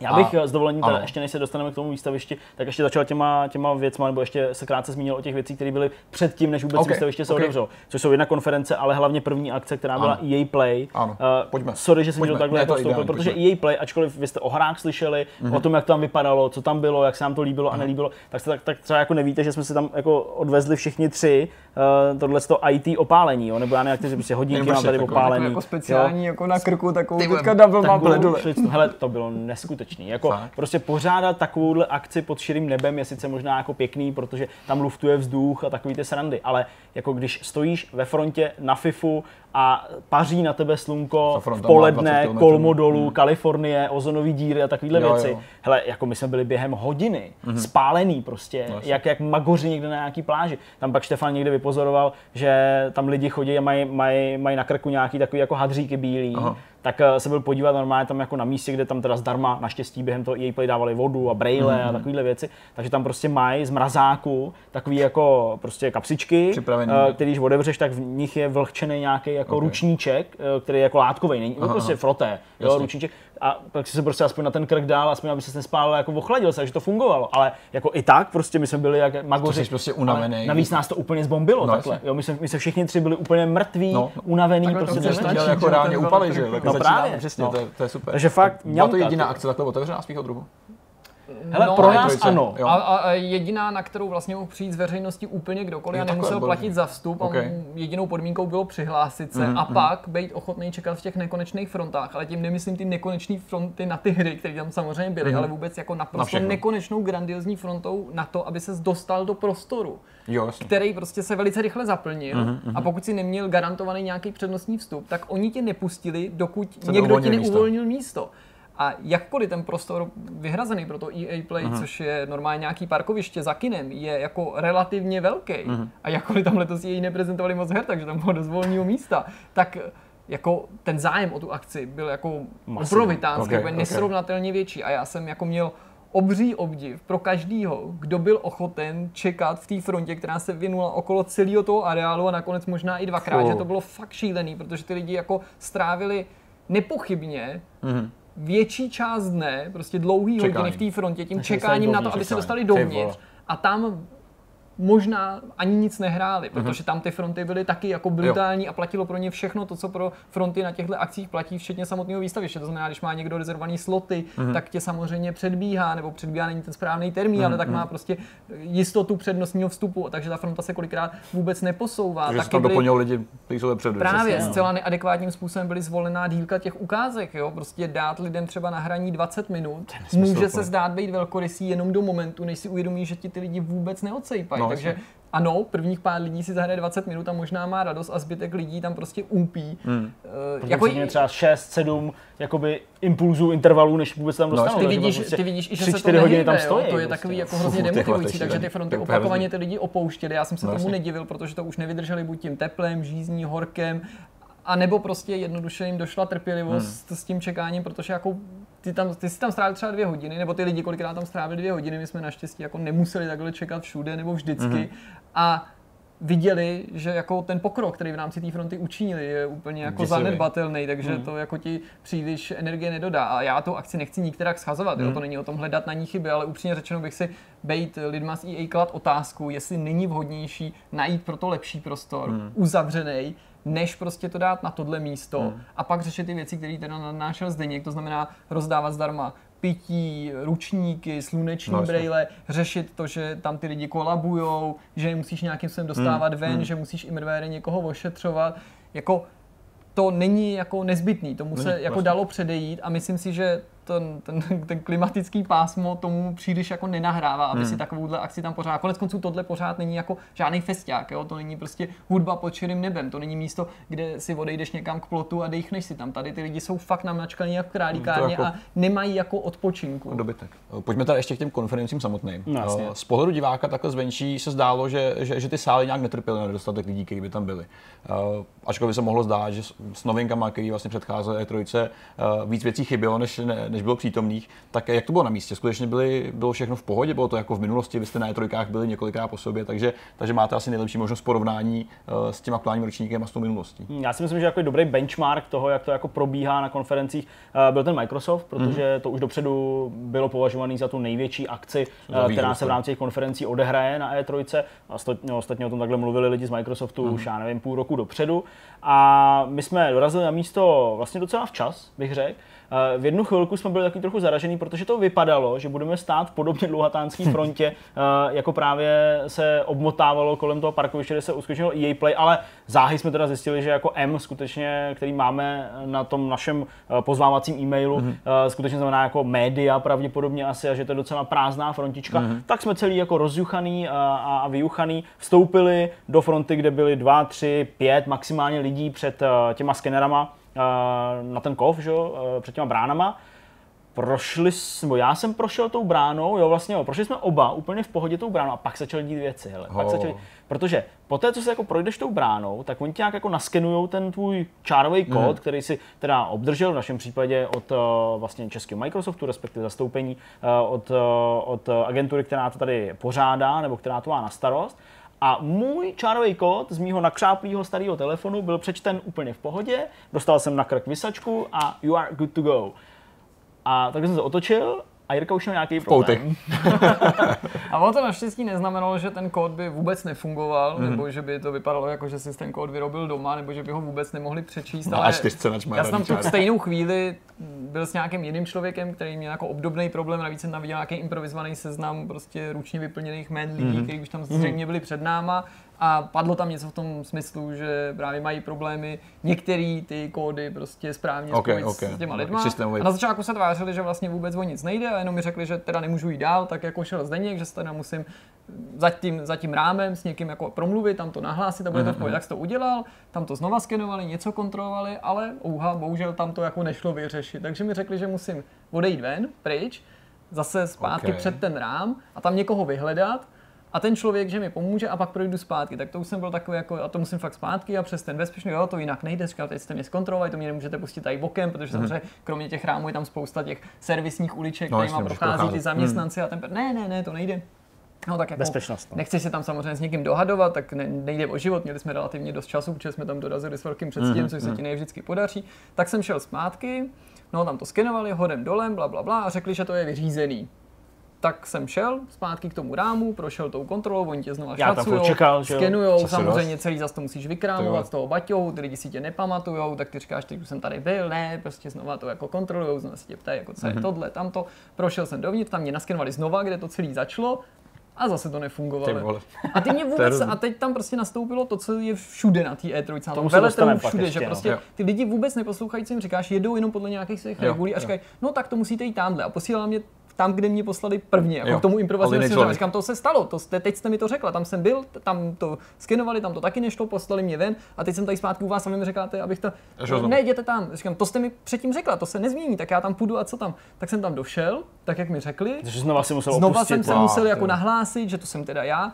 A, a oni to znova začali zkoušet, hledat, zase to nešlo a říkali, to musíte jít tam ven, tam ven, tam to opraví. Říkám, tam to jste mi řekli předtím, tam jsem byl už venku, tam to mi řekli, že to opravili a teď to nefunguje. Ne, ne, tak jděte tam, jděte tam prostě. A, říká, a tam půjdu a tam mi řeknou zase, že to je opravený, nebo Mhm, ne, tak jděte jinam, jděte jinam, jděte do toho stanu nějakého. Teď mě najednou posílají někam úplně pryč, že mám vyjít ven a jít někam dál na parkovišti, že tam je nějaký stan a tam, že to opraví nebo vyřeší. Oni ti prostě What? nikdy ani neřeknou Nevíš přesně co? co, jo, No, protože tam těch lidí spousta, oni se s tebou vlastně jako moc nebaví. Tak jsem tam směřoval a šel jsem kolem toho stanoviště, kde mě předtím posílali, který už bylo venku. Mhm. Mm-hmm. A teď jsem jako váhal, tak jsem říkal, no tak kašlu, nebudu se tady znova zastavovat, jdu do toho stanu a teď najednou říkám, no tak já vlastně ale nevím, kde ten stan pořádně je. Měl jsem takový jako pocit, že Jaký to bude stan, na že? nějakém parkovišti, No, kterým jasně. jsme procházeli. Tak se ještě znova vrátím, nějaký tý paní, která to venku předtím, při tom prvním opravném kole opravila, říkám, nevíte, kde je tady nějaký stan, jako bla, bla, bla. A teď jste vám to teďka opravil. A říkám, no jo, vy jste mi to opravila předtím, já jsem šel dovnitř, tam to zkoušeli na jednou stanovišti naskenovat, na druhém a zase mě poslali jako ven Šílenost. sem a že mám hledat stan. Žádný stan nehledejte, prostě pojďte se mnou, prostě já, já tady mám jako vyšší šarži nebo něco. Generál. A šla, a říkám, mám jít teda s váma, nebo protože tam to zase nepůjde. Ne, tak já jdu s váma, tak jsem znova, znova jsem, že už po třetí jsem procházel tím rámem. Tam mě groteska. znova naskenovali, akorát, že ta, ta, ta nějaká paní byla se mnou. A znova mě posílali ven, jo. A že, no, teď já jsem říkala, že má jít ven a že má jít do stanu. Ne, do žádného stanu nepůjde, protože já jsem tady jako boss, který Boss. rozhoduje prostě, Jo, kdo jo. půjde do stanu a kdo ne. No prostě pakárna, no. No, A- a ale prošel nakonec, teda nakonec? nakonec No, jo, nakonec na potřetí, nakonec eh, se to podařilo. Tak jsme se znova setkali teda. Já už jsem byl upečený, že jo, No, protože to tam se nedalo neschovat, tak jsem se snažil jako, jako do stínu stromu tak nějak jako se svojí postavou tak nějak Nalepit. napasovat přesně. Uh, nicméně, uh, pokračovalo to teda tak, že jsme se celkem bez problémů dostali dovnitř, do toho Microsoft Theater, kde se odehrávala tato tisková konference. No a vzhledem k tomu, že na těchto z těch akcích eh, většinou, a myslím si, že to skoro jako drtivá většina případů, eh, tak eh, je tam volný zasedací pořádek, jenom musíš podléhat tomu, kam tě zrovna pošlou, protože Jasně. když zaplní nějaký, nějaký koridor, tak tě pošlou někam dál. Takže jsme se s Jirkou vlastně dostali a pro mě poprvé za tu dobu, eh, co vlastně jezdím na E3, ačkoliv teda eh, předtím se Microsoftí konference odehrávala trochu jinde, trochu dál, eh, v Galen centru, tak se mi tam poprvé poštěstilo být ve spodním patře, být jako na Vidět. úrovni, eh, na úrovni prostě toho pódia de Ne, facto. co říct, tomu, že ta šaškárna se mnou tam trvala tak 10-15 Přesně minut. Tak. A my jsme byli fakt dost brzo, takže okay. eh, tohle všechno jako sedlo. Čili jsme si s Jirkou posadili eh, docela pěkný místo, bych řekl. Perfektně jsme teda viděli na to pódium, byli jsme teda trochu z boku, ale, ale bylo to jako v klidu a pak ta celá akce probíhala Naprosto v pohodě. Bylo tam teda spoustu lidí, uh, pak se nějak i díval, kolik tam vejde, nebo možná Štefan se koukal, kolik se vejde do toho Já jsem Microsoft to hledal Theater. v tu chvíli, ale nějakých to 4,5, 5 tisíc, myslím, kapacita, okay. 6, nevím. Ale jako několik tisíc lidí tam bylo, ale dobrá atmosféra, všechno zvládnutý. Uh, třeba typicky tahle konference proběhla i jako bez nějakých výrazných technických problémů, mm. nebo nepamatuju si nic. Na druhou stranu, pak když jsem byl v nějakém uh, divadle, Mayan Theater se to myslím jmenovalo, na konferenci PC Gaming Show, mm. tak uh, ta teda jako trpěla brutální problémy se zvukem, uh, často ani nestíhali jako přepínat různě ty scény, jo, takže jo. ty si sledoval pódium, kde se jako někdo s někým bavil, ale do toho tam stříleli nějaký zvuky z nějakého traileru, nebo pak se nezapl to mikrofon. V půlce jim vypadl trailer, nebo ze zákulisí no. byl někdo slyšet, kdo neměl být, anebo jo, naopak všichni, kteří nebyli na pódiu, ale měli mluvit někde, jako já nevím, právě z hlediště, nebo takový ty forky, jak no, bývají, tak najednou slyšet nebyli, nebo byl slyšet jenom moderátor, respektive moderátorka, která pokládala dotazy, ale nikdo byl to je taková bída, no. Ale jako z druhé strany, na to, že to je taková jako nechci říct gedová akce, ale akce, kterou neřídí konkrétní velká společnost, mm, velký mm. vydavatel, která vznikla tak jako z popudu prostě mm. a podílí se na ní PC no. gamer a je to prostě taková ta snaha, jako aby se i PC mm, hraní tam mm. věnovala patřičná pozornost, tak musím jako obdivovat to, kam mm. se dostali, mm. jak tím rozsahem té akce, tak plejádou zastoupených titulů, významem té akce, ta konference je skutečně už jako důležitý, důležitou součástí mm. veletrhu E3. Eh, v porovnání teda s tou Microsoftí konferencí, tak eh, právě na této PC Gaming Show jsme uh, s Jirkou seděli úplně úplně někde na schodech, mm. když mhm. to řeknu, v patře, moc jsme toho neviděli, proto, no, neviděli jsme to pódium, viděli jsme samozřejmě jakoby to plátno, to bylo úplně v klidu, ale uh, moc jsme neviděli, co se dá na pódiu, protože my jsme tam dorazili pozdě, mm. uh, nebo pozdě, no, ono ve výsledku to vlastně bylo i docela pozitivní, protože my jsme tam dorazili asi za 2 minuty 10, tuším, že to začalo v 11, nevím, ale prostě 2 minuty celá a tam už nikdo nebyl. Tam už všichni byli vevnitř. Okay. A proto my jsme rovnou zamířili Prošel, k tomu úplně prázdnému desku pro ty novináře, Aha. kde se nahlásíš nebo ukážeš nějaký kód, tady myslím, že to bylo na jméno. Oni nás během 20 vteřin našli, dali nám vysačku, my jsme dostali pokyn, že musíme do patra, že už jako ve mhm. spolu je to uzavřený. Vyběhli jsme nahoru a když jsme vlezli do toho sálu, tak na tom, na tom plátně bylo 0,20, 0,19, 0,18. jsme přišli bez čekání úplně na start a jediný teda jako jedinou nevýhodu eh, jsme měli v tom, že jsme teda seděli de facto na schodech ale bylo to v pohodě. A co se týče těch zvuků, já jsem sledoval, protože jak se v tom patře, tak eh, uprostřed eh, toho horního patra je samozřejmě to místo vyhrazené pro ty, kdo ovládají ten zvuk, mm. že mají tam ty mixáky a ovládají ty videa a takovéhle věci. A na levé straně, tedy k nám blízko, seděl pravděpodobně tady nějaký zvukař nebo někdo, kdo měl funkci jako vypínat a zapínat ty mikrofony jo, těch jo. jednotlivých lidí. A on byl úplně unešený z toho, co se odehrává na tom plátnu. Takže nesledoval. A neustále mu tam chodil nějaký jiný týpek. No, vždycky jako, mu, tam, ním a vždycky... mu tam vždycky jako chodil prostě mačka ten čudě, vždycky se takhle jako zle podíval, jako seš normální Franto, ty vole, tady, tak, tak, to do prdele, vypínej ty mikrofony, ty tam tady do toho ty lidi mluví. A on vždycky úplně jako jo, jo, jo, pak se tomu chvilku věnoval a pak zase úplně čuměl prostě na to plátno a on zase přišel a jsme kde máš ten čudlík nějaký. Takže to bylo, to bylo docela Ale uh, ta PC Gaming Show má, má takovou jako fakt pěknou atmosféru, mm. jak to hmm. i říkal, jo. pořád je to taková jako věc, za kterou nestojí nějaká velká firma, jo, a je to takový jako hodně jako komunitní a vlastně i to vystoupení těch lidí mm. je tam takový mm. jako civilnější, takže mi se to vlastně docela jako líbilo mm. a fakt jako pěkná akce, hezký kontrast právě jo, oproti jo. tomu Microsoftu, který je zase jako Keanu Reeves a Phil Spencer vycizelováno prostě všechno a obří, padají, ty obří prostě jo. čtecí zařízení, že, který tam jedou a tak, takže to je, to je samozřejmě velký okay. rozdíl. No. Hele, a co samotný výstaviště, to je to, co mě zajímá, protože uh, jak už Jirka říkal před natáčením, ne vždycky jste měli možnost si, si v tom ročníku vyzkoušet všechno. Nebo prostě měli jste mm. prostor a čas si vyzkoušet ty hry, které jste si chtěli vyzkoušet. Uh, mělo dopad, nějak návštěvnost, dopad na, na tu možnost si vyzkoušet právě hry a mít jako větší klid na to si reálně vyzkoušet to, co potřebuješ? Já myslím, že jo, že ten eh, menší počet návštěvníků, který se pak komunikoval oficiálně stran tý letošní, toho letošního ročníku, se projevil pozitivně tím, že se dalo trochu jako volníc dýchat na tom výstavišti, hmm. že se líp dalo přebíhat mezi těma halama, když si nestíhal, že ty koridory nebyly úplně ucpaný, že u těch stojanů, ačkoliv takových těch volných otevřených stojanů bylo letos na té akci nejméně než loni, ale nejméně jako co Ever. pamatuju, hmm. jako že skutečně mám pocit, že jich povážlivě ubylo a paradoxem je, že ta akce je v těch posledních letech veřejná a mám pocit, že veřejnost se tam čím dál jako míň může s těma skutečnýma hrama obeznámit, mm, protože čím dál mm. více toho koná v těch jako uzavřených saloncích a nebo sice na tom showflooru, ale tam jsou společnosti jako třeba Big Ben, který nemají venku jedinou konzoli, jediný počítač nebo max jeden. Big Ben tam měl třeba ten, VRCčko. toto Měli, VRCčko, jo. ale to jenom protože měli ten trenažer a chtěli se s ním podle mě ukázat. A ještě vedle měli nějaký ty traky, ale nikdo k ním Aha, nechodil, ok. protože to nikoho nezajímalo. Jo, takže spousta těch her se opravdu dneska ukazuje výhradně uvnitř. Mhm. Mm-hmm. Ty, těch konzolí ve- venku, které jsou k dispozici, je mnohem méně. Navíc jsou tady společnosti jako Bethesda, který vlastně to plánují docela dobře, ale omezuje to takový ten impulzivní prostě zahrání si. Pojďme si zahrát něco Kdy, prostě. kdy třeba ty, oni ty vyhledávané hry, jako je Wolfenstein nebo Doom Eternal, sice mají k dispozici komukoli na tom show flooru, Hmm. ale i tam, ačkoliv se jedná o tu veřejnou část, je jako záhodno přijít hned ráno toho daného dne a rezervovat si slot. A když tam Hmm. Jasně. přijdeš třeba už kolem 11. hodiny, tak je tam napsáno, že vlastně v té frontě nemusíš čekat, protože v té frontě Protože- čeká pár lidí, na který se možná dostane a většina těch slotů toho daného dne, a přitom se nebavíme o žádném zákulisí, Jo, jo, ale jasně. venkovní části, je zabraná, protože ty lidi mají možnost si v ten den prostě ty, ty sloty Takže se pojistit. zaregistruješ a pak můžeš jít pryč a vrátíš No, se a prostě. vrátíš Na se ten na tu, tvůj na tu dan- tak jako kdyby Ale- to byla pevně domluvená schůzka Jo. z domova. Ok. třeba. Dobrý ale je, že teda tady se aspoň Bethesda trochu poučila oproti Sony z loňského a předloňského roku. Uh, protože pokud teda to chápu správně, Bethesda to měla jakoby analogový. No, Ty jsi přišel a někde se zapsal, Ano. nebo oni tě zapsali.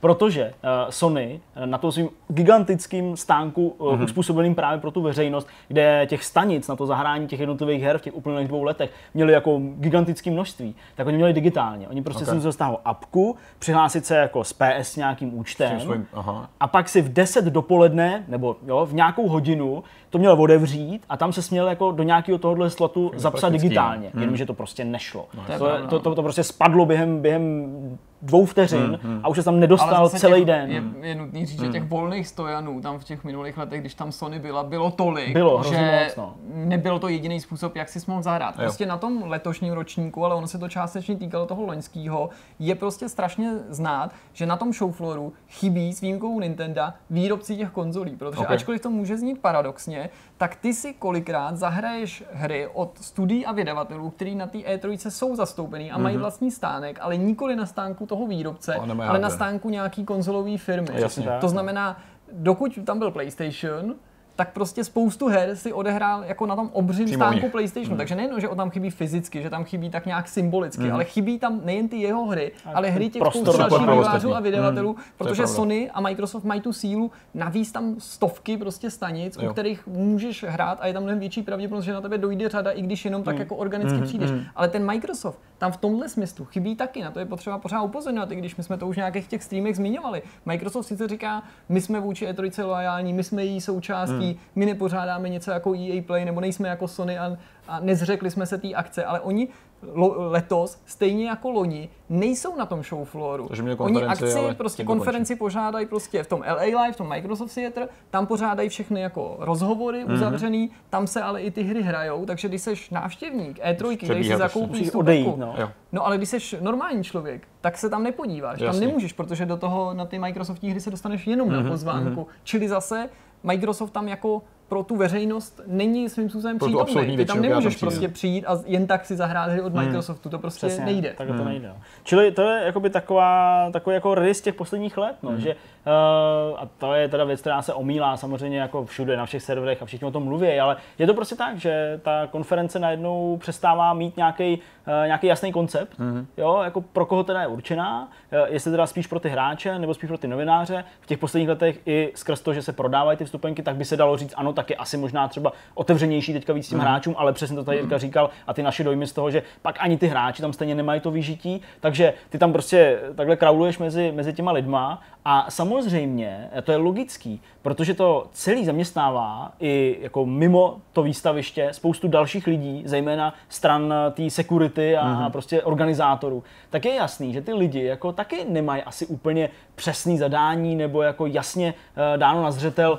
jak se k těm ostatním různým lidem chovat. Jasně. Uh, takže pak prostě se stávají bizarní chvíle, jakože ty se potřebuješ dostat dovnitř velmi rychle, ale oni jedou to své naučený, ty, Jo, ty sekuritáci. Takže prostě takovým tím nepříjemným ječákem ti tam prostě někdo křičí, otevři si svůj batoh, postav se do, la, do lajny, do lajny se postav, batoh si otevři, tady je lajna, tady je lajna, batoh, kontrola, tam čeká třeba otevři. Roboti, 500 no. lidí, Takhle. Jo, jo. ty jsi zrovna A venku, furt protože prostě jsi byl na nějaký okolo. venkovní schůzce jo, a potřebuješ se dostat dovnitř, protože máš další schůzku a, on tím, a, a zrovna to třeba připadá na hodinu, kdy tam má přístup ta veřejnost, protože ty v těch první dva dny oni tam nejsou hned od rána, ale návštěvník, který si zakoupil tu vstupenku, může až po několika hodinách od otevření toho výstaviště. A když se tam v tu hodinu připleteš, protože si předtím někam musel jít ven kvůli tomu, že třeba v hotelu byla nějaká Cokoliv. prezentace, tak dostat se zpátky znamená jako hodit za hlavu slušný vychování, když to tak řeknu, jakkoliv jako to není něco, čím by se člověk chlubil, protože jako domluvit se na tom, že by tě pustil někdo přednostně, jako Vůbec. slušně, nebo se zeptat, nebo jako uh, zkusit to někomu vysvětlit, to je úplně zbytečný, protože oni ne, že ti nevyhoví, oni na tebe vůbec Ne, nereagují. oni jako dopředu vů- že jakoby lžeš. Oni tě Jo, vůbec nebo neslyší. chceš jako zneužít. A přitom, Ok, když jako ok. předběhneš všechny a stoupneš si klidně první do toho rámu, tak ti nikdo nic neřekne. Čímž neříkám, že to jako je v pořádku, nebo že Jasně. to těm lidem nevadí, nebo že jako to je způsob, jak bych vlastně chtěl, abych se tam jako choval, aby se někdo choval vůči mě. Ale upřímně řečeno, když spěcháš na tu schůzku, z té schůzky musíš mít výstup. Ty firmy si vedou, jestli jsi, uh, záznamy, Tam jestli jsi tam přišel, nemusí tě příště jako vůbec pozvat. No, to není taková strana, to není jako, že mám tam schůzku a pak se rozmyslím, jestli tu hru No, chci no. vidět. To jako je určitý závazek, protože těch slotů je málo a to, že ho dostaneš, to je nějaká odměna. Přesně. Tak to prostě jakkoliv je mi to jako nepříjemný to říct, Mhm. musíš jako nějaký fakt vychování a nějaký svý zásady hodit za hlavu, aby si prostě udělal to, kvůli čemu jsi tam přijel. No. No, jestli se tady to děje i jakoby pro vás, když jste měli že jo, nějaký jako média pasy v podstatě. Hmm, Že to není jenom prostě Oni to jako pro- máš jakoby na té výsadce jasně ukázáno, kam patříš, do kterých z těch skupin, Mhm. mm-hmm. jo, gamer, tak ten to má prostě celý oranžový, jo, takže na první pohled Mhm. skutečně mm-hmm. vidět, že to je jakoby ten návštěvník zvenku, ty jakožto média, tak to máš nějaký fialový proužek, industry mají myslím Mhm. celou bílou tu vysačku, pak tam ještě jsou nějaké speciální nálepky, že jo, to se jakoby ty vstupy do nějakých uh, konkrétních míst na tom výstavišti a tak dále, že jako rozlišený to mají fajn, Mhm. to, je, to jako funguje jako na, jaký, na, na jakýkoliv jiný akci, pokud prostě někdo někdy tady z našich diváků, já nevím, eh, stavil nějaký koncert, nebo prostě jo, jako tak tohle všechno funguje, ale ten jako osobní přístup Samotná je, je úplně pryč a prostě oni jsou jako na drátku, prostě jako na nějakým Jo. eh, klíčku a jenom jedou to svoje a úplně jsou hluchý a slepí a ty jim prostě vysvětluje, že jako eh, média, to tam potřebuji dostat, už jsi domluvený i s těma lidma, kteří tam jako stojí a jsou jako jo, tak jo, tak teda běž, jsi jako média, tak v pohodě.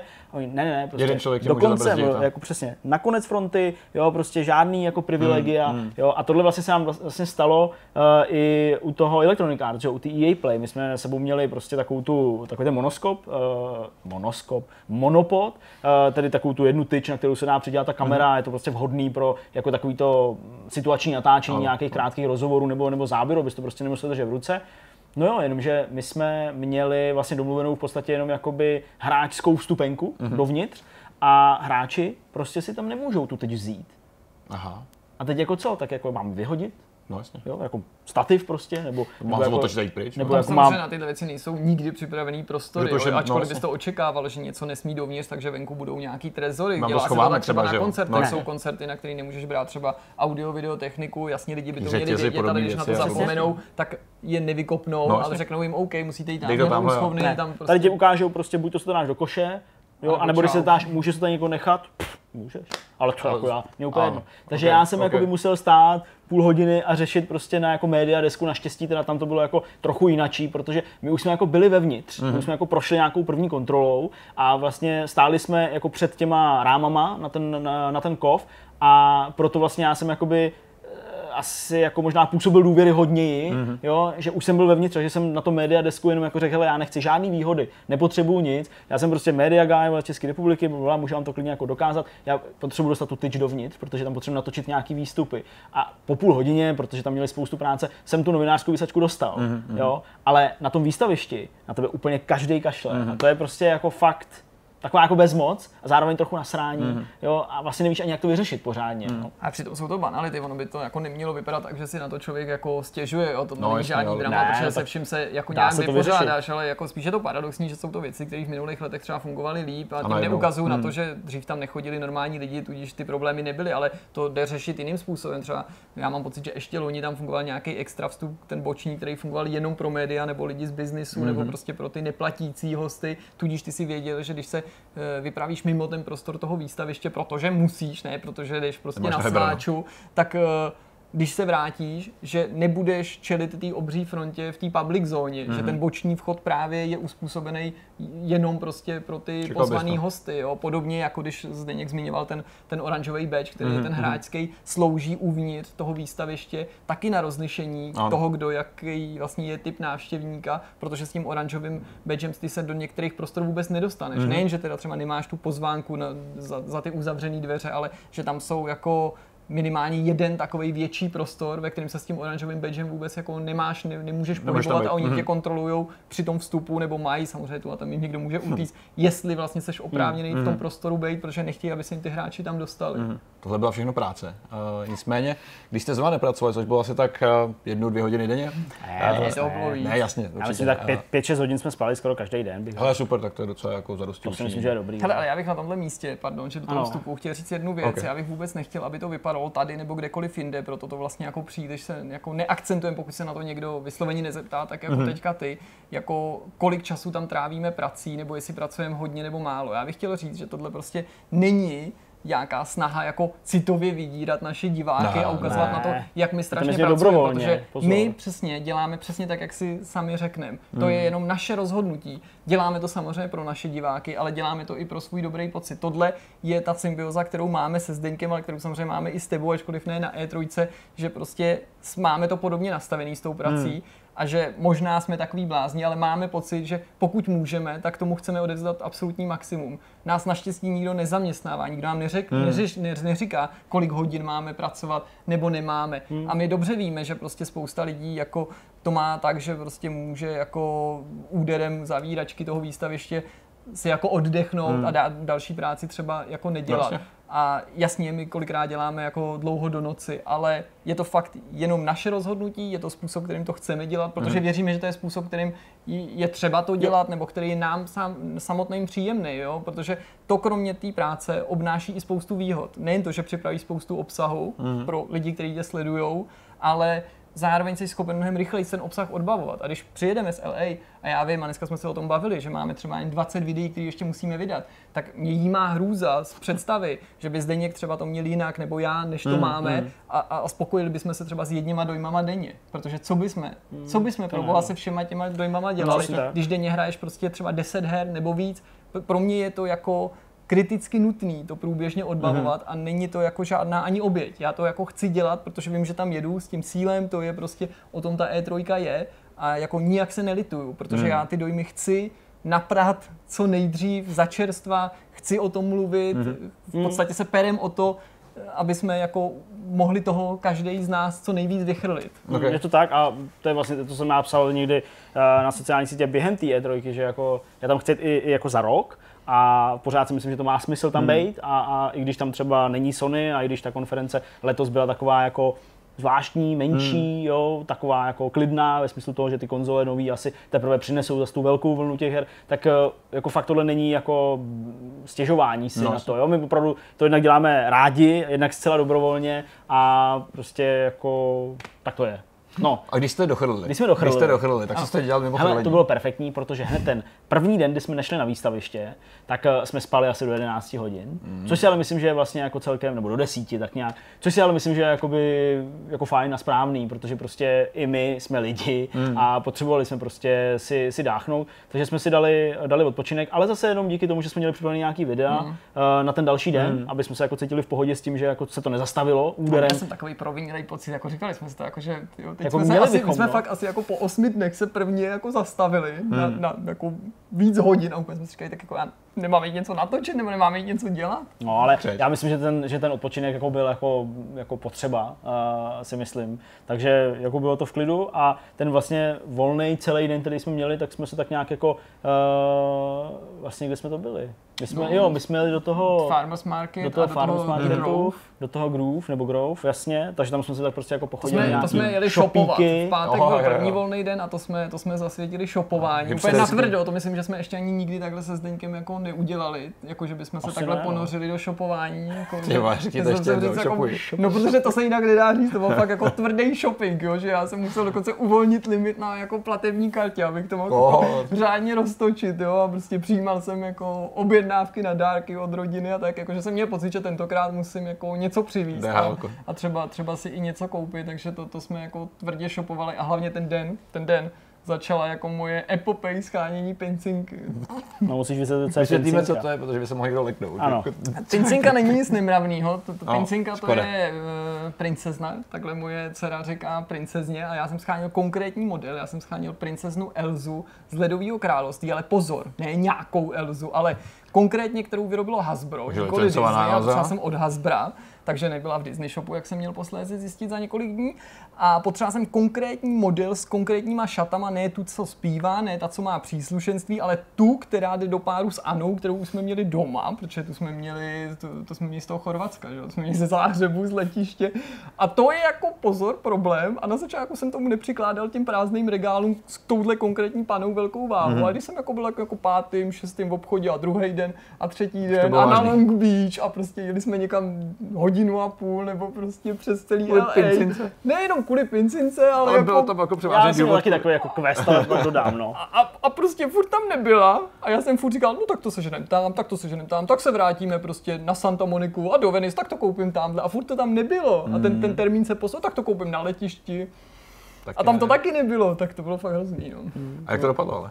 No já jsem nechtěl předbíhat událostem, ale Jo, penzinku ještě jsem tam bude, sehnal. ještě bude samozřejmě odlet, takže se ještě No ne, no tak jako uzavřít to můžu. Penzinku jsem sehnal, to bylo jako super, takže to jako navíc Magdalena jako na to nezapomněla, na to celou dobu myslela, ona je Kristýna mi to kladla na srdce, Mission že tu penzinku jako musím přinést, jo, že o tom mluví celý, celý těch nevrací z deset té dní, Ameriky. co jsme byli pryč, že tu penzinku prostě musím sehnat, že jo. Na konci jsem si vyčítal, že jsem nekoupil tu zpívající, nebo tu s tím Mhm, příslušenstvím, nebo tu z těch spin-offů, že to je hrozně, ty máš třeba od Hosbra Elzu, ale teď ona má jiný šaty, protože je z těch jasně. traťasů, to, to ona nechtěla, že jo. No prostě, teď se, hele, to normálně rolničky, kam se podíváš, tak se jmenuje ten film se Schwarzeneggerem, ne? Teď to, teď to konečně chápu, tyhle ty rodinné komedie o tom, jak ty rodiče se stanou vlastně otrokem schání, ne toho dítěte, ale schánění nějaký, nějaký takovýhle věci. No sehnal jsem jí, Sehnal jsem ji ale až na letišti Frederika Chopina ve Varšavě, nakonec po celý tý jako Odisej nekonečný, kterou Polsko. jsem tam... Na eh, přestupu krátký. Řeknu ti, že teda jako to jsem byl už fakt na nervy, protože mojí poslední jako šancí v Americe bylo letiště, který teda jako naprosto jako zklamalo. Hmm. Tam už teda jako to jsem byl zklamaný, tam prostě ta panenka nebyla vůbec, ani náznak něčeho takového, žádný hračkářství. A teď jsem věděl, že mě bude čekat ten 12-hodinový let do té Varšavy a, a to nevědomí, to, Hmm. ta nejistota, jestli to tam seženu. Takže já jsem se na to poctivě připravil a přes mobil jsem si dělal průzkum varšavského letiště. Zjistil jsem, že tam je Blueprinty teda všude. hračkářství, ale zároveň jsem viděl, že ten náš let má spoždění a že já tam budu mít tak 15 minut, jo? že jako rychle musím všem proběhnout těma nějakýma odbavovačkama, koupit to a boom ke gateu, jo? takže takže jsem musel jít na jistotu, takže jsem si našel, kde je přesně to hračkářství to, ale furt jsem neviděl, jestli to budou mít, samozřejmě, protože ty nemají žádný e-shop. Mm-hmm. A na tom webu toho letiště měli jenom takovou malou umrněnou fotku, kde ty do té prodejny nebylo pořádně vidět, takže já jsem nevěděl, jaký mají sortiment. Teď jsem to různě googloval, prostě ten Toy Shop a Frederick Chopin a Warsaw Airport, jo, a prostě jsem to, to snažil najít. A nakonec se mi podařilo jako ověřit, že tam minimálně bude tenhle druh hraček, jako od toho Hasbra, nevím, jestli přímo ta panenka, protože jsem si našel stránky podlahářské firmy, která pokládala podlahy v tom hračkářství na tom letišti. A tam bylo spousta referenčních fotek a spousta z nich se věnovala tomu linoleu, ale některý zabírali i kusy těch regálů, takže já jsem věděl, Na že tam mají prostě ty Hasbro Disney věci a nevěděl jsem samozřejmě, jestli budou mít tu pravou, ale To měli, takže příběh má dobrý konec, naštěstí. No, hele, jinak bych to kupoval buď na Ruzini, anebo bych normálně první cestu tady v Praze podnik tady jako do nějakého Hračkářství, hračkářství, ale abych jako, žolt abych se úplně neponížil, že jo, doma jako naprosto neschopný otec. No a měl takový jako romantický quest, protože uh, my když jsme s Markétou byli loni po E3 právě, ona přiletěla že jo, eh, do Kalifornie, tak jsme tam jako zůstávali a vlastně hned ten první nějaký volný den, nebo prostě kdy nám takoby ta dovolená začala, že jo, kluci pak jeli domů ten den už, tak uh, jsme vyrazili na Santa Moniku a prostě na Venice a šli jsme jako do restaurace, Markéta byla poprvé v Americe, že jo, tak jako mám přiletěla v noci, takže to byl jako první den prostě v Americe, tak jsme byli jako na pláži a šli jsme prostě do restaurace, dali jsme si perfektní jídlo, prošli jsme se po té po relativně vošklivý Venice Beach a ona jsem koupila čepici, mm-hmm. nějakým prostě malým takovým stánečku, který jako je takový stán jenom a mají tam jenom čepice. A tam čepici, není úplně podstatný, uh, pak ji měla celou tu dobu na sobě, teď to byl ten výlet, kdy jsem mi požádal o tu ruku, že jo, a prostě to, tak to bylo taky jako romantický. Zásnubní čepice. Taková jako zásnubní Zás- čepice vlastně. Snubní jako, čepice. Přesně, snubní čepice. A, no ne, zásnubní. A uh, když se jako posuneme o půl roku dál, nebo tak nějak, uh, ještě víc, vlastně skoro o celý rok dál, tak my jsme letos s Marketou byli znova v Americe, ale byli jsme v New z toho, Yorku. že někam jezdíte. No právě. A byli jsme v New Yorku.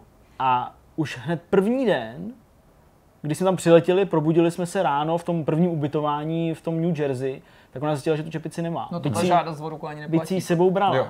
A že ji, a že ji nemá. Rozvod. A byla z toho fakt jako smutná. Jo? Víš, jak prostě ženský jako jsou... Smutná jsou... pincinka. Tak, byla to taková smutná, smutná malá pincinka. smutná pincinka. A, a prostě dobrý. A teď jako já jsem si tak nějak jako uvědomoval, než jsme odletěli vůbec na E3, že vlastně se to jako koupilo v tom, v té v tý Kalifornii, se to koupilo teda uh, na té Venice Beach, a že tam jako teoreticky tu, tu jako čepici mohli mm-hmm. mít.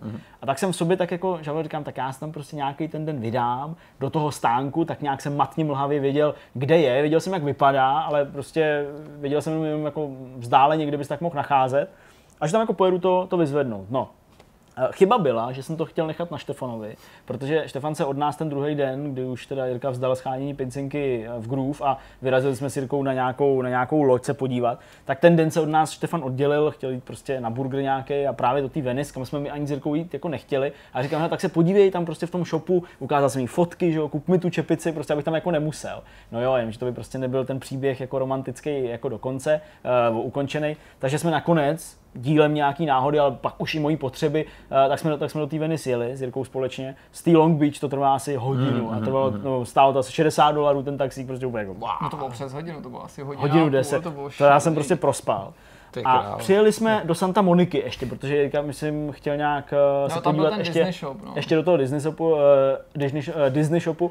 A Santa Monika je od Venice Beach uh, po té pláži, po tom chodníku, kde jezdí ty kola a, mm. a koloběžky, ještě třeba kilometr a půl, dva, mm. nevím, tak něco, je to, je to docela dálka. Takže já jsem jako započal tu svoji, uh, tu svoji epopej uh, za, tou, za tou čepicí a chtěl jsem si to zpříjemnit tím, že si půjčím kolo. Hmm. Protože to je velice moderní.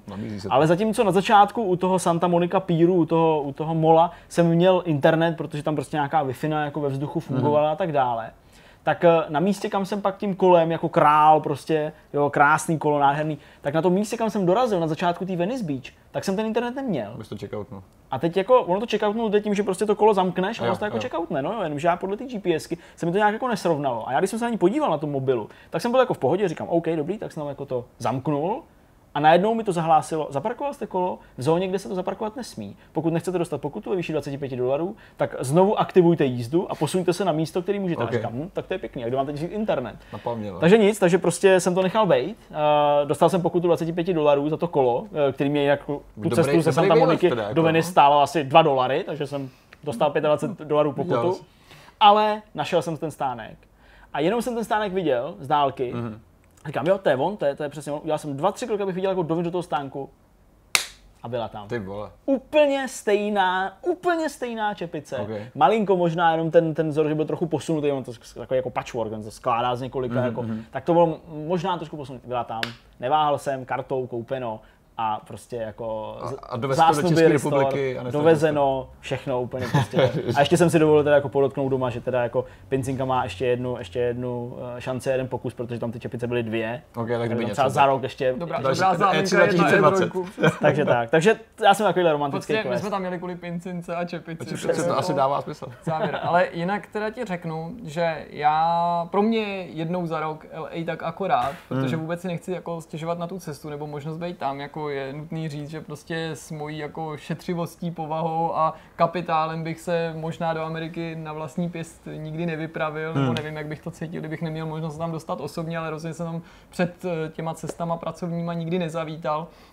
Takže jsem vděčný za tu příležitost vidět tu Ameriku, navíc na relativně jako ploše několika let a hmm. dlouhého období, což je fajn, ale to LA je prostě tak hnusný město. Nechutně hnusný. Já vím, že když jsme to řekli naposledy, tak se na nás jako někdo obořil, že jsme prostě Pražáci blbí a co si jako myslíme, že prostě jako LA je nejlepší a světový a takový, ale jako já nemluvím o tom jako že je to třeba filmový centrum a mnoho kulturní a, a hmm. hudební hmm. centrum a o to, že to je obrovský město, ve kterém je víc lidí než v České republice. Přesně, a že tam jsou určitě i jako místa, které jako jsou ano. No, hezký, ale jo, ty myslím Beverly Hills nebo prostě nějaký jako fakt jako drahý čtvrti. Ale... No, nebo to druhý nákupní centrum, nebo, ve kterým přesně, ano, ve kterém se cítíš Jsou jako tam pěkný místa, ale většina z těch míst naopak moc hezká není. Jo, jako prostě jo. to město děsně smrdí. Všude samozřejmě, ale jako děs, děsný smrad. Jako vždycky jsme říkáme s klukama, že je to jako neukliditelný a neopravitelný mm, při tom mm. jako rozsahu, jo? že to není ani jako nějaký nadávání nebo mm, posmívání mm. se, ale já to úplně jako, to seš konfrontovaný s tou no. dost jako rozpadající se realitou, je ti jasný, že tohle nikdo nemůže jako držet vycizelovaný a v optimální kondici. Je pro mě vždycky jako hrůzostrašný být konfrontovaný prostě s americkým jako modelem jako sociálního zdravotního systému a takový tý jako svobody dělat si co chci, mm, přičemž teda narážím na takovou tu svobodu se svobodně pomočit prostě v poledne před, eh, před Little Cezarem a ustlat si tam a nechat se všema jako překračovat, svobodu neplatit si prostě pomalu zdravotní pojištění, svobodu prostě jako válece kdekoliv a kdykoliv, hmm. což jako by někdo mi mohl asi oponovat, že můžeš dělat i tady nebo v Evropě v obecné rovině, ale já myslím, že nikde jsem nebyl na světě jako minimálně osobně svědkem tak jako hlubokýho nezájmu těch lidí, hmm. který ty bezdomovce překračují a takového kontrastu mezi tím jako dekadentním bohatstvím a tou šílenou chudobou. Hmm. A to hmm. je něco, co na mě jako, a to se jako ne, ne, necítím být nějakým jako jako nějakým, nějakým, nějakým jako super aktivistou, ale jako na mě to působí strašně jako nepříjemným takovým skličujícím dojmem být v tom městě, mm-hmm. kde jsou prostě strašně drahý auta, strašně drahý baráky a zároveň ta děsivá chudoba, kde prostě bezdomovec je na každém kroku, kde prostě vidí, že si to co chvíli někde někdo střílí, mm. jo, mhm. kde prostě a to ani nemluvím o té bezpečnosti, se kterou naštěstí musím říct, jsme my nikdy Zdeňku neměli hmm. nikdy žádný hmm. jako problém nebo něco takového, ale třeba nějaký kolegové nebo prostě známí nám taky třeba říkali, že já nevím, zrovna bydleli ve čtvrti, ve který se necítili jako příliš dobře. Hmm. Takže je to taková jako zvláštní, zvláštní světa Amerika a mám pocit, že z toho, co já mám možnost vždycky tak jako posoudit, tak jediný film to vystihuje dost přesně a to je volný pád. Ano. Nejen kvůli tomu šílenství, který jako mám pocit, že přesně bych tam propadl já dřív nebo později, ale to je jako reálný obraz LA podle hmm. mě. Jo, takový ten v tom, že neukazuje jenom to hezký, to výstavní, co do těch filmů ty společnosti rádi dávají, ale že to ukazuje to v oboje, že tam v tom, v tom, v tom volném pádu je taky, že jo, ten, ten prostě ta Venice nebo ta, ten Santa Monica Pier, to, mm-hmm. to, to molo, ale zároveň to ukazuje jako by, i tu, tu, i špínu, tu špínu, no, mm, tu špínu. Mm. To ani jinak nejde nazvat, všechno je takový jako ulepený, mastný, špinavý, mm. schátralý. Mm. No. Prostě mm. to, je, to je takový jako nepříjemný na tom LA. Každopádně půjdeme tam i za rok, hmm. doufám, uh, protože E3 bude v LA i za rok. A asi i potom. To uvidíme. Ty plány eh, pro ten nadcházející rok eh, byly takový trošku jako v oblacích, jestli to hmm. skutečně dopadne nebo nedopadne, ale podle těch, eh, podle těch cedulí, které se vždycky poslední den objeví na tom výstavišti, hmm. otočený tak, aby jako když odcházíš si viděl, na kterých prostě stojí jako see you next year a bude to zase LA a datum 9 až 11, tak nějak to myslím vychází, zase červen, tak já bych tam rád jel i, hmm. i, i prostě za rok. Pro mě LA pro E3 není výletní destinací, to prostě už jsme říkali mnohokrát, čili já tam zase pojedu makat a doufám, že tam pojedeme prostě společně a budeme tam, budeme tam prostě zase reportovat o těch hrách hmm. a že si to stejně užijeme jako, jako letos. Ale díky za tour, já jsem tam nebyl a, a víš všechno. asi jsem viděl všechno. Víš všechno, a mám je to, co jsi nechtěl. Mám to jako představení. Jestli se nechceš k nám přidat. A mám svý práce víc Ale mohl bys třeba. Takže, takže... Příští rok bude fakt dobrý. Příští rok pojedeme ke mně do práce. A možná přijdou nějaký firmy. Jo, jo, hodně konzolí tam bude. Budou tam i hry nějaký. Hmm. Ne, hele, ještě jednou díky moc, bylo to dobrý.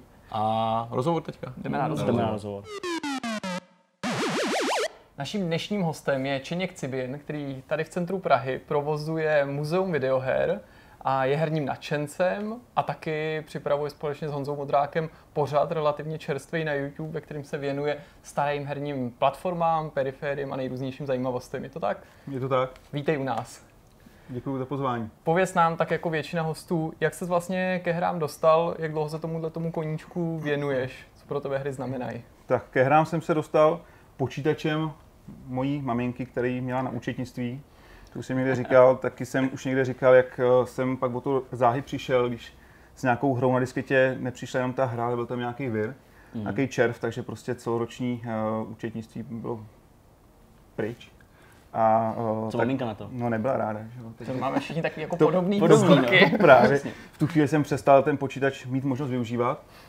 Ale naštěstí to už bylo po nějakých asi dvou letech, co ten počítač jsme měli. On už nestačil na ten účetní program kapacitně, takže se přesunul ke mně a máma si koupila tenkrát nový. Mm-hmm. Takže ve finále to pro mě dopadlo dobře, byla to třeba 386, SX 33. To začíná s vysoko teda. Tak, tak, tak, 4 MB RAM, bylo tam S3 grafárna s 2 MB paměti už v té době. Tak to je úplně. Takže jsem prostě jako byl za krále, no, neměl to zvukovku, neměl to CD-ROMku a to pak přišlo časem všechno.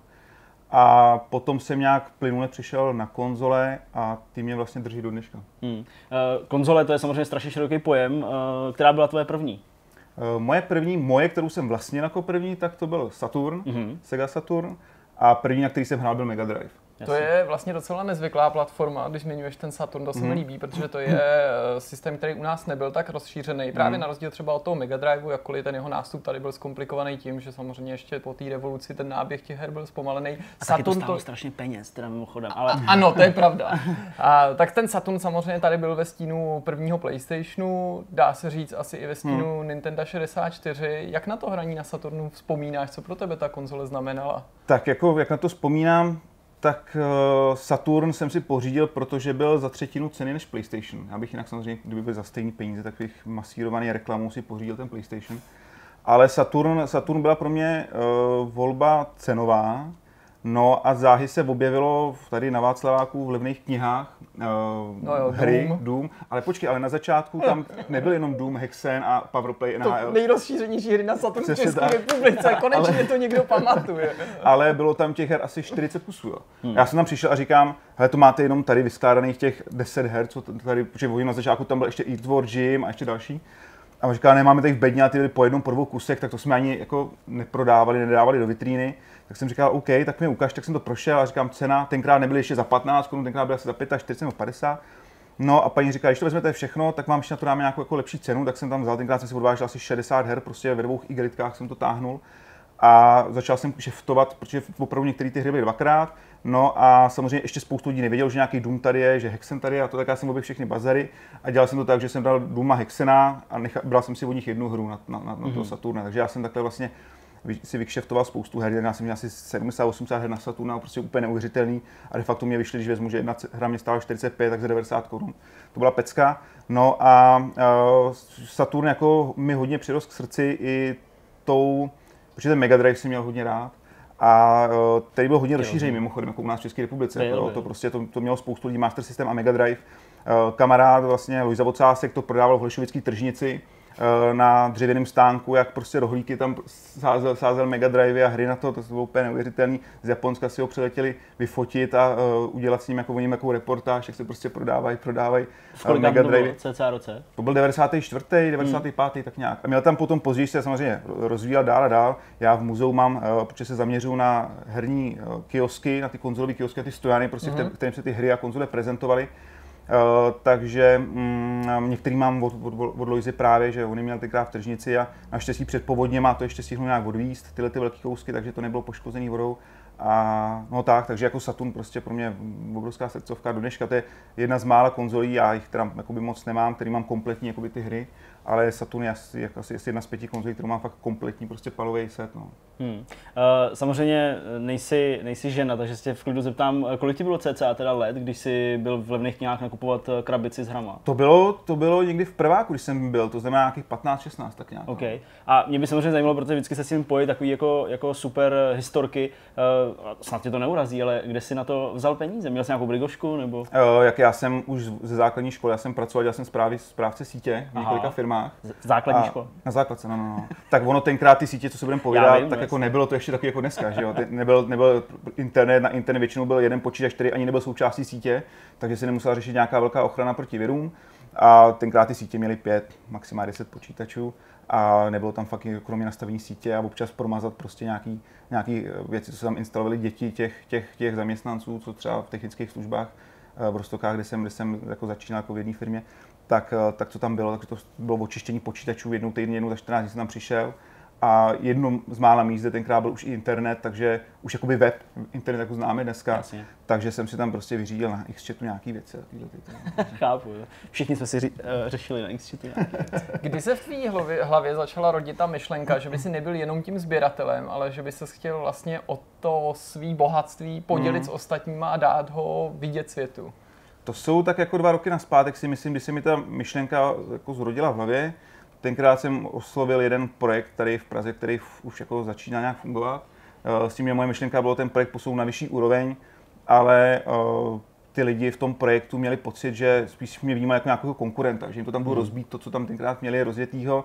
Měli jsme jednu společnou výstavu na Anime Festu v roce 2017, což nedopadlo úplně, eh, jak jsem si představoval, prostě bylo to jako hrozně amatérský a tak jsem si řekl, že takhle to dělat nejde, že to retro si to zaslouží a je potřeba to posunout někam trošku dál, takže jsem eh, začal jít svojí cestou, začal jsem objíždět nějaký kony, výstavy a podobně. až eh, v loňském roce, vlastně na začátku prázdnin, jsem si sehnal prostory tady v eh, v Holešovicích, tady na Dukavských hrdinech. No a, a začal jsem tu svoji nějakou představu přesouvat k té realitě. No. Hmm. A jako jinak, jak, jak dlouho třeba ty konzole a hry sbírám, eh, já jsem hodně cestoval vždycky, pracovně i soukromně. No a když jsem byl někde na cestách v Americe, v Japonsku, tak jsem si tam prostě nějakou hru koupil nebo nějakou konzoli a pak mi přišlo zbytečně, jako, že to stálo taky peníze, i když v té Americe a v tom Japonsku to bylo za úplně jiný peníze, než tady v Čechách nebo v Evropě, tak mi bylo líto se toho zbavovat tak pod cenou, tak jsem si to prostě nechal a začalo mi to nějakým způsobem narůstat, narůstat, ale bylo to poskládané jenom z věcí, co jsem já chtěl.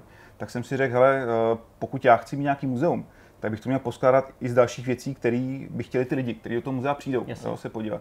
Takže jsem eh, dneska už zaměstnanci, vlastně, co máme v muzeu, tak každý je specialista na něco. Jeden dělá počítačové hry a počítače, druhý má rád Amigy, druhý má rád zase Commodore a Tarka a podobně. Takže ty mi nějakým způsobem eh, to jakoby řídějí nebo skupují a hledají ty věci, co prostě nám tam ještě chybí, co by tam v té sbírce měly být a umístíme to potom do toho muzea. No. Hmm. Eh, jak už jsem řekl, mám rád prostě historky a podobně, tak eh, se možná vrátím někdy třeba na začátek, ještě v době, kdy si eh, ty věci si kupoval jenom pro sebe, jak ty hmm. říkáš na svých výletech v Japonsku a v Americe. Máš nějakou historku, třeba já nevím, že tě někdo někam jako zatáh a ale podívej, tady mám prostě kousek nějakého herního skvostu, nechceš to koupit, nebo jo, všechno tak... probíhalo v nějakých shopech? Ne, ne, ne, to, to, jako takovýhle historik mám spoustu, většinou to bylo, to se mi stalo třeba v Japonsku, že jsem šel do obchodu, kde jsem si chtěl koupit nějaké hry a, a prostě když jsem odcházel, protože jsem neměl, neměl sebou dostatek peněz, a už to bylo večer, takže si vyberu a druhý den se tam vrátím. Hmm. No a před krámem mě odchytnul kluk, jako co jsem tam chtěl a to a bavil se mnou anglicky a prodal mi prostě nějaký neoriginálky na, na Gameboye a na ten na, na, myslím, na Mega Drive, protože jsem tomu ještě nerozuměl. Mm. A říkal jsem si to japonský, jak to vypadá asi trošku jinak, ale prostě samozřejmě jsem koupil nějaký, nějaký, nějaký jako šunt ale jinak jako historky. Já třeba uh, mám hodně rád hudbu, jako, nebo respektive hudbu hrách. Já hry vnímám jako umění celkově a hudba je pro mě jeden z nejvýznamnějších aspektů v té hře. Když není dobrá hudba, tak může být lepší grafika, ale mě to prostě nebere. Jo. A takže eh, Saturn, když se k němu zase vrátím, Jasně. tak eh, měl jednu obrovskou výhodu. Byla to jedna z prvních konzolí, která měla uložený audiostopy vlastně normálně v CD formátu, takže mm-hmm. se to dalo přehrávat potom v nějaký věži nebo, nebo v Discmanu a podobně a uh, to bylo na střední škole někdy, já nevím, druhák, třeťák, tak jsem kápnul na něco, co se jmenovalo Multimega. A vlastně je to Mega Drive, uh, Mega CD vestavěný v malinkém přehrávači. A uh, bylo to i na tuškové baterky, takže já jsem tenkrát v době, kdy ještě ostatní třeba používali Walkmany jako na kazety, tak já už jsem měl CD přehrávač a v tom jsem si právě přehrával ty Saturnové disky, já nevím, Doom, eh, byl, měl skvělý soundtrack Dukem Nukem, eh, měl skvělý soundtrack Quake, takový trošku depresivní, ale byl to skvělý soundtrack Earthworm Jim, Sega Touring Cars, prostě spoustu her mělo také soundtrack na CD, takže já jsem nedělal nic jiného, CD byly drahý, tak jako hudební CD, to stále třeba 5 6 no tak jsem poslouchal takhle hudbu, hudbu z her právě přes, to, přes toho Discmana do školy. Nemělo to takový ten antišok, takže člověk musel jít opatrně, aby to těma vibracemi, že aby to nepřeskakovalo a podobně, ale to bylo jako takový, vždycky myšlenku jak na blázi, jsem vytáhl to docela velký, jako krabici prostě náladenou těma, jsem čtyři nebo šest tuškovek, že to měl, vydrželi hrát tak jako dvě, tři CDčka, ale to, ale prostě bylo to super, poslouchal jsem CDčka. No. Bál se jako sběratel, jako někdo, kdo pro to má jako vášeň hmm. a takovou často komplikovanou cestou se k těmhle těm věcem dostává, se o to následně podělit, někde to vystavit, ukázat to lidem, protože co si budeme povídat, je to elektronika, ta je prostě relativně citlivá, čím starší je, tím je náchylnější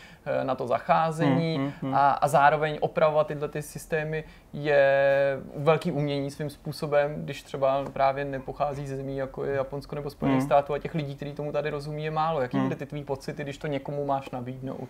Takže to je umění, to mě těší a ještě víc to bude těšit našeho servisáka Tomáše, který prostě, který, který je borec prostě, jako to, co on dokáže, já kolikrát jenom žasnu, vždycky si něco podělá a mm, my, když, protože máme otevřeno odpoledne, tak většinou servisy děláme, děláme buď pondělky, nebo přes víkendy, přes noc, po nocích. Pondělky jsou jediný den, kdy máte zavřeno. Přesně tak, přesně tak, jinak máme otevřeno celý týden. A takže po nocích já jako člověk, eh, když to vidí, co prostě, já si ušlomím rukama a říkám, je to prostě v hajzlu, už s tím nic neuděláme, tak on přijde, za chvilku, na chvilku se zavře do dílny a za chvilku vyleze, dá tam třeba desku zpátky do konzole, automatu a podobně a prostě naběhne to, jede to, tak prostě to mám vždycky hrozně, hrozně dobrý pocit.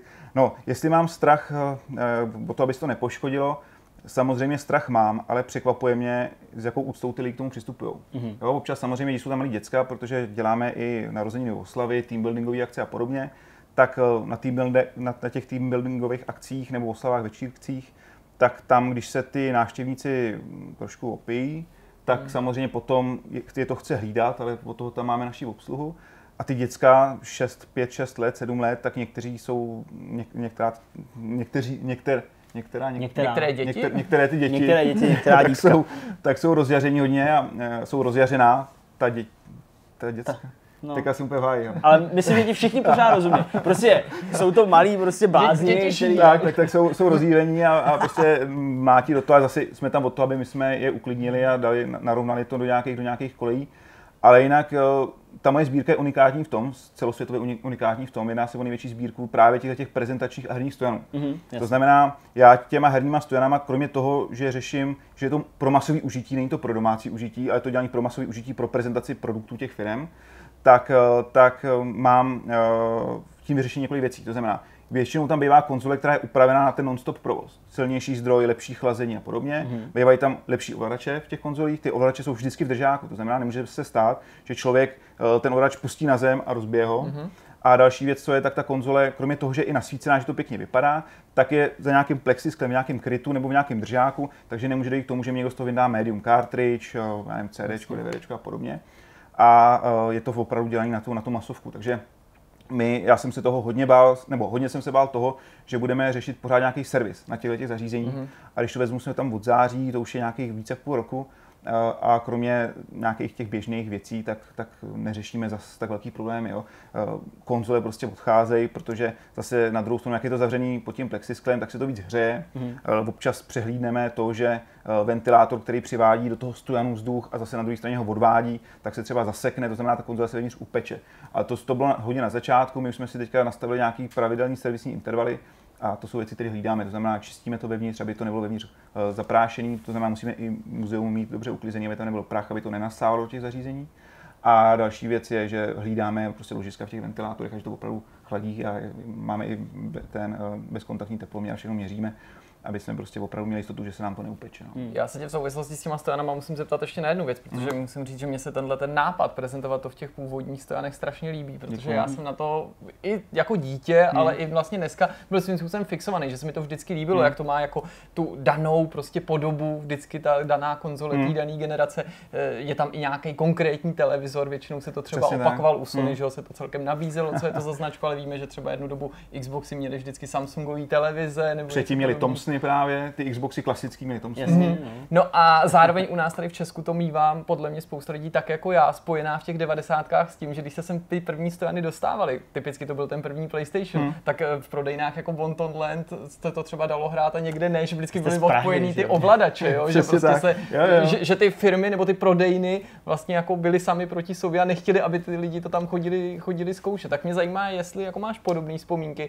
a zároveň jestli se právě to snažíš kompletovat včetně těch televizí. No jasně, určitě. Ten, uh, ten stojan jako takový má hodnotu, když je kompletní. Hmm. To znamená ideálně, aby tam měl originální ty, ty reklamní prostě vevnitř, ty kartony, ty, ty nějaký ty vsuv, vsuvky, taky, co se tam různě zastrkávají, krabičky a podobně, aby měl originální tu konzoli, aby měl originální televizi.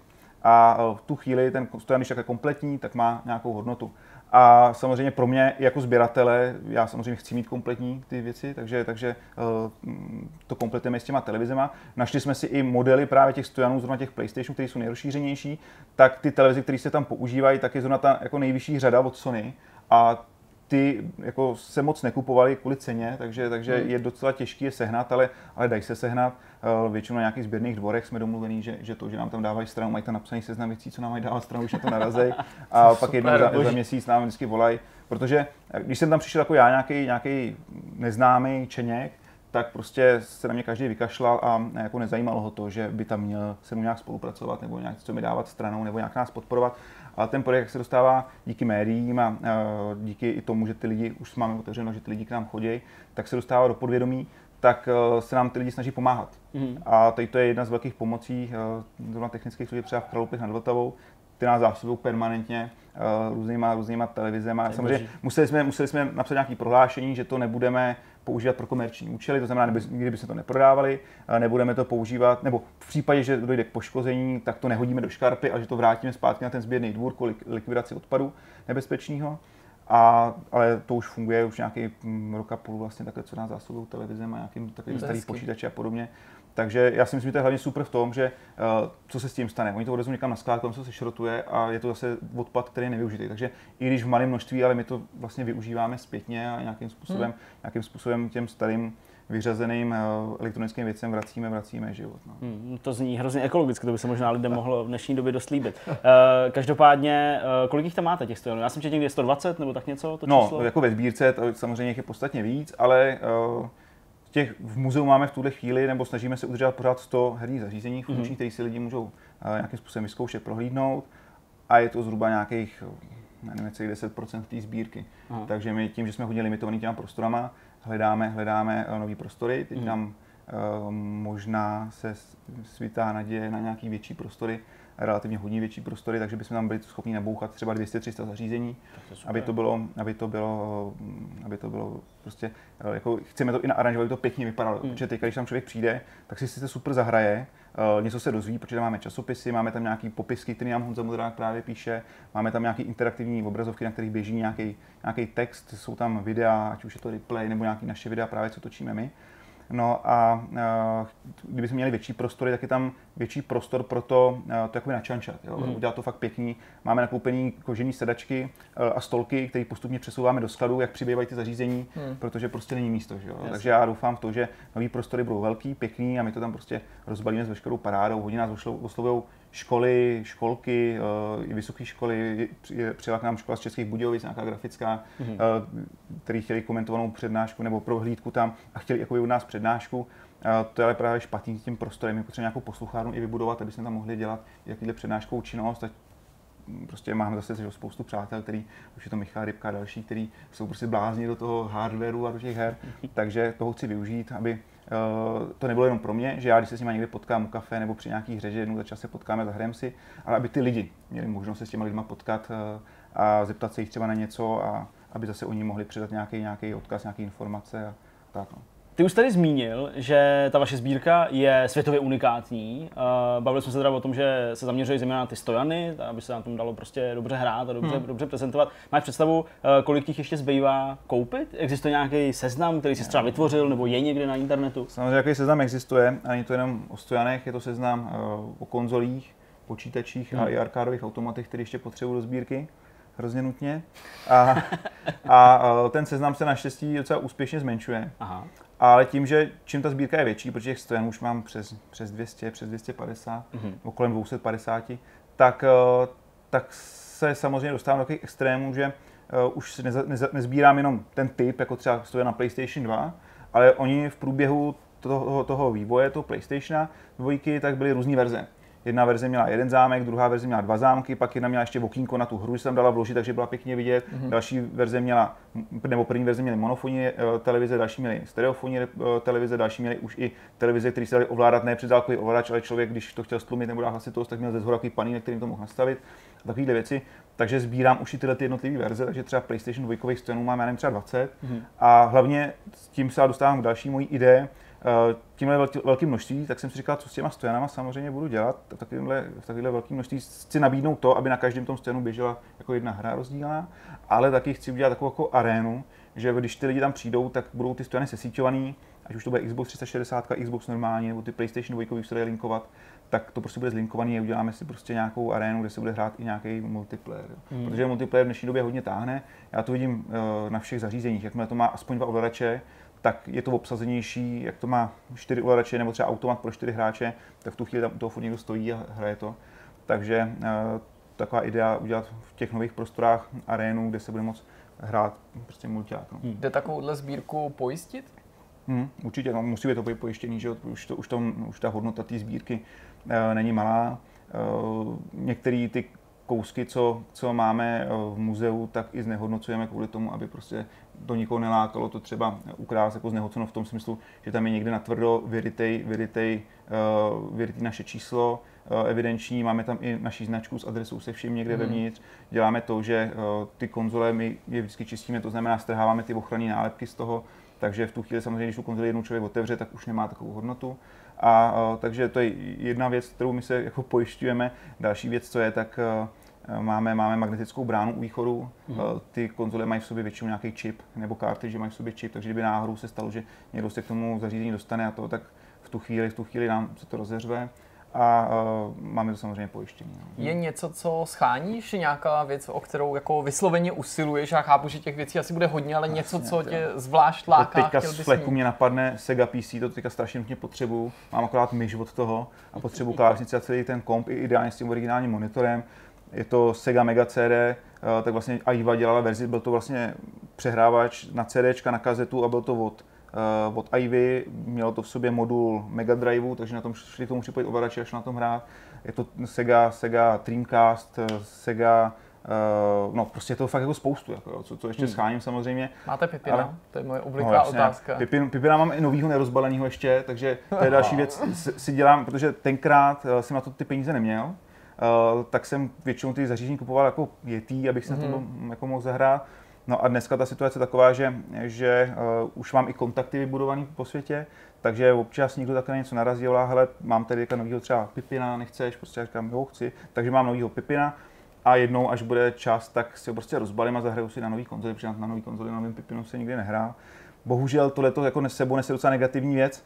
Eh, Těch, těch nových nerozbalených konzolí mám docela dost a oni občas se k tomu bundlovali baterky, jo, protože něco třeba mělo bezdrátový ovladač a podobně. No a teďka jsem koukal na, měl jsem Nesko a jako nějaký bezdrátový set, uh, takže eh, v tom byly buřty dva, No ty samozřejmě vytekly a mm-hmm. všiml jsem si na rohu té krabice, že to nějaký oblitý, a říkám, co to je, tak jsem to teda rozbalil, no a vevnitř všechno prostě eh, od té rzy a od té nebo- kyseliny mm. prostě poleptaný polystyren a všechno.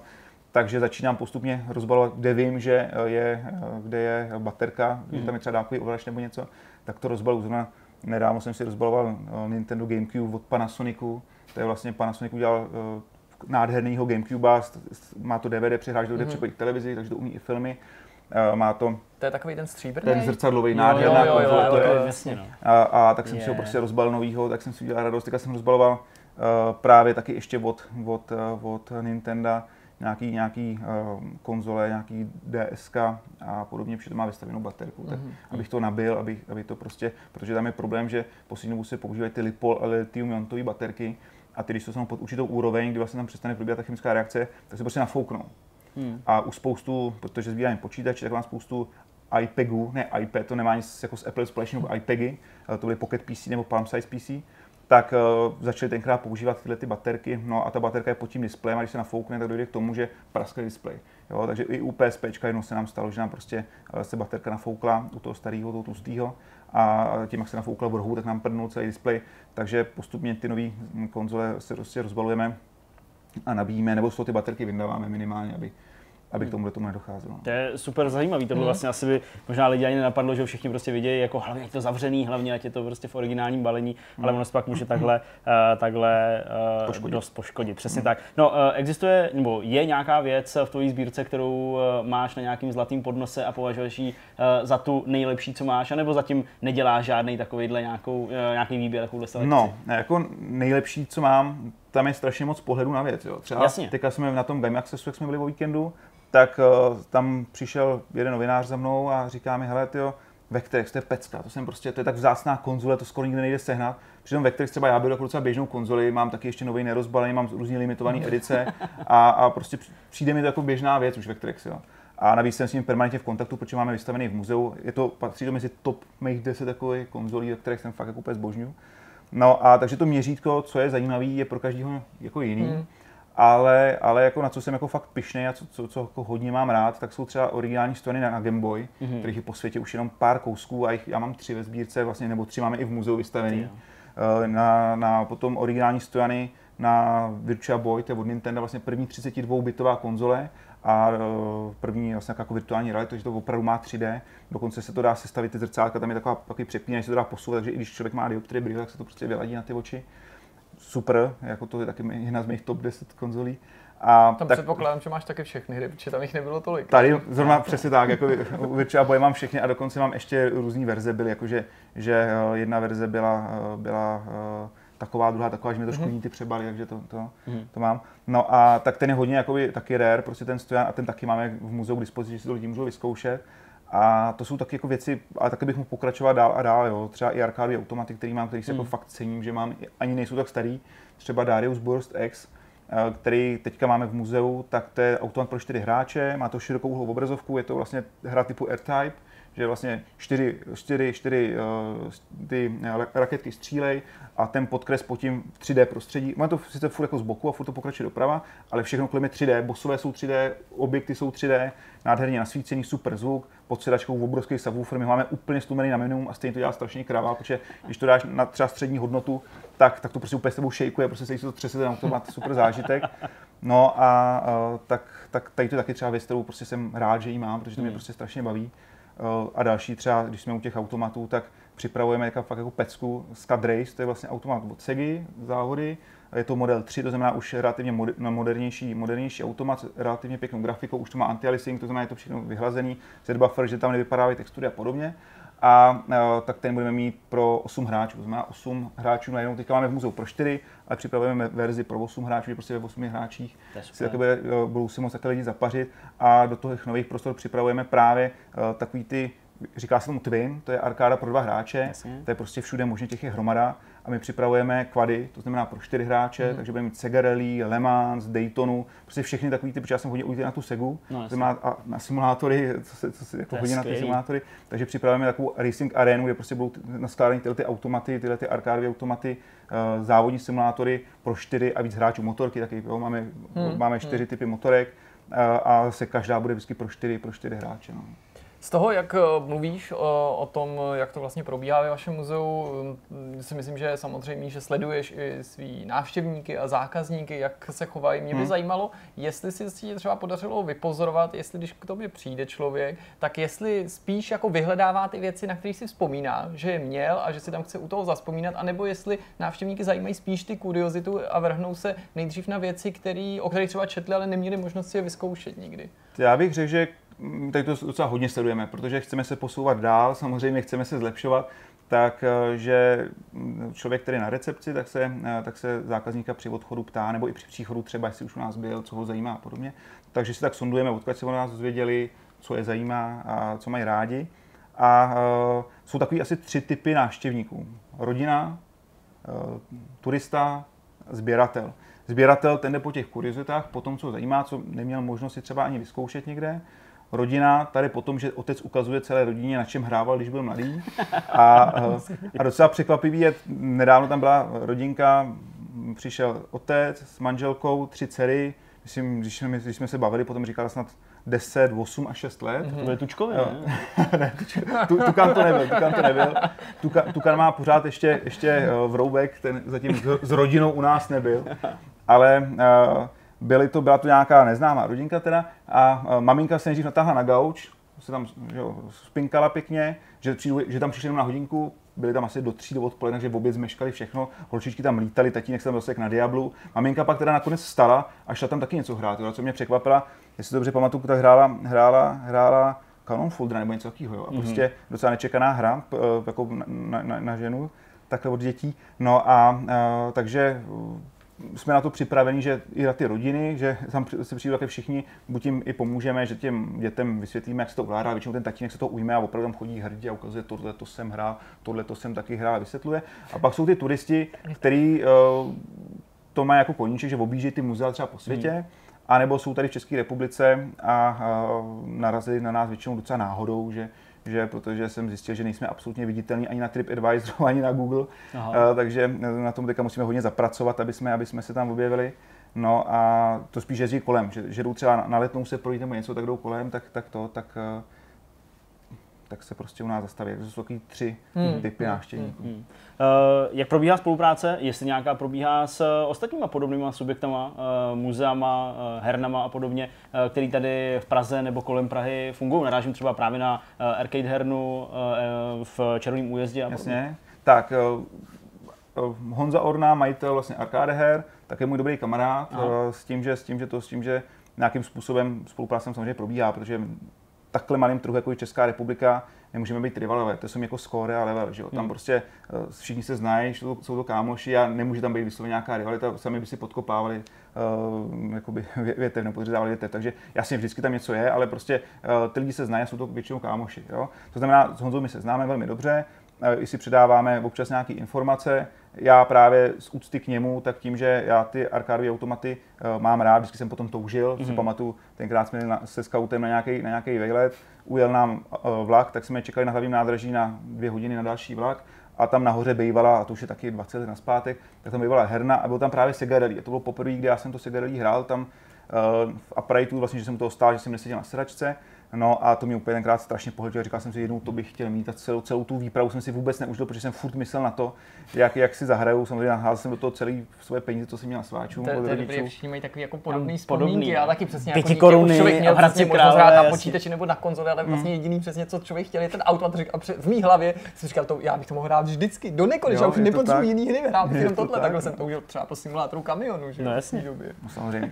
Jo, jo. No, a abych se vrátil teda tomu- k té otázce, takže, takže uh, Honza ten sbírá, opravdu ten má muzeum automatů. Jasně. Jo? A já to mám tak, že mám průřez herní historii, to znamená automaty tam určitě musí být stejně jako počítače a konzole. Mm. A chci i dál, začínám, začínám eh, sbírat i různý eh, obrázky z her a podobně, takže mám třeba prostředí malovaný, ručně malovaný z ve stínu Havrana mm. a podobně, a chci to rozšiřovat a udělat tam i takovou jako malou galerii v tom novém muzeu. A takže já jdu tou cestou těch velkých automatů, ty, který Honza nemá, který, který, který on v muzeu má, prostě ty klasiky, že jo, Ponga tam má, nevím, Space Invaders, takovéhle pecky. Takže určitě uh, nechci dělat konkurenci i kvůli tomu, aby se vyplatilo těm lidem chodit k němu i k nám, prostě, Jasně. aby, aby, když to budu mít já i on to samý, tak prostě proč bych chodil k jednomu nebo k druhému, že? Takže eh, a naopak lidi přijedou k nám a od nás třeba pokračují do červeného újezda za Honzou, jo? takže úplně ideální, ideální spojení si myslím. Takže my se zaměřujeme na ty velké automaty, který tam, jak jsem říkal, Honza nemá. A potom je tady v Praze třeba Joystick Bar, to má asi další můj kámoš Patrik Fiala. A pro, pro něj i eh, vozím a eh, připravuji nějaký automaty, teďka zrovna mu připravujeme úplně super pecku jednu. Takže to, takže uh, s Patrikem taky vycházím, skvěle, dokonce ten flipper, co máme v muzeu, tak mám od něj z domova, že tenkrát si koupil Aha. flipper pro sebe domů, tak v muzeu máme od Patrika flipper a jako spolupráce tam je. To jsou asi takový dva projekty, s kterými jak spolupracujeme. No. Možná někdo, když nás teďka poslouchá, tak by mohl mít eventuálně obavu s tím, že mluvíš o hledání většího prostoru, zároveň o tom, kolik toho je teďka k vidění, že když tam dorazí, že si třeba ani pořádně nezahruje, že tam bude pořád strašně plno. Jak to vypadá s tou jako návštěvností toho No. muzea z tohoto toho pohledu? Přijdu a budu mít vůbec možnost si to osahat? Jasně. Ideální chodit v týdnu anebo neděle. I když teďka v týdnu musím teda zaklepat s radostí, že turisti začínají nějak fungovat, jak jsme si mysleli, že začátek roku a blížící se prázdniny budou přinášet menší návštěvnost, tak týden je pro nás v tuhle chvíli jakoby větší návštěvnost než, než víkend. Mm-hmm. Uh, soboty dopoledne a potom mezi třetí pátou hodinou jsou takový, takový jako opravdu špičky, kdy tam máme 50-60 lidí. Myslíme, náš, náš jako limit je 80 lidí, aby, aby, se tam, aby se tam prostě ty lidi nějak dostali a pohodlně se, pohodlně se kolem sebe mohli procházet a podobně. 50-60 takový optimum. Jo? Zatím jsme ho dosáhli několikrát, ale nepřek, nepřekračujeme ho. A neděle ideální, to je prostě neděle ideálnější den si myslím návštěvu u nás, protože, protože těch lidí tam není tolik a většinou se hodně točí, že přijdou na dvě, na tři hodinky a zase odcházejí, takže a v průběhu toho celého dne, to znamená, když kdokoliv přijde v neděli, kdykoliv, tak uh, si zahraje, jako, ale i tak, i když je tam těch 50 lidí, ty zařízení jsou i pro čtyři hráče, eh, pro dva hráče, to znamená většinou hrajou po skupinkách, takže je tam to zařízení, určitě si vždycky někdo najde něco, na čem si chce zahrát, Hmm. a pak když se uvolní něco, tak k tomu přijde k tomu druhému zařízení. Když jsme udělali z těch provozních informací, tak jenom ještě asi určitě by mohla zaznít cena, kolik eh, teda stojí návštěva vás. Pro dospělého máme 250 korun, mm-hmm. nebo od 15 let, eh, od do 15 let to je za 150, eh, pro děcka, pro ty nejmenší je to za stovku a připravujeme klubový vstupný pro návštěvníky, kteří nás navštěvují- často, protože Mhm. děláme to, že ty hry obměňujeme, i automaty obměňujeme, takže tam, tam je speciální cena potom dvě stovky. Mhm, super.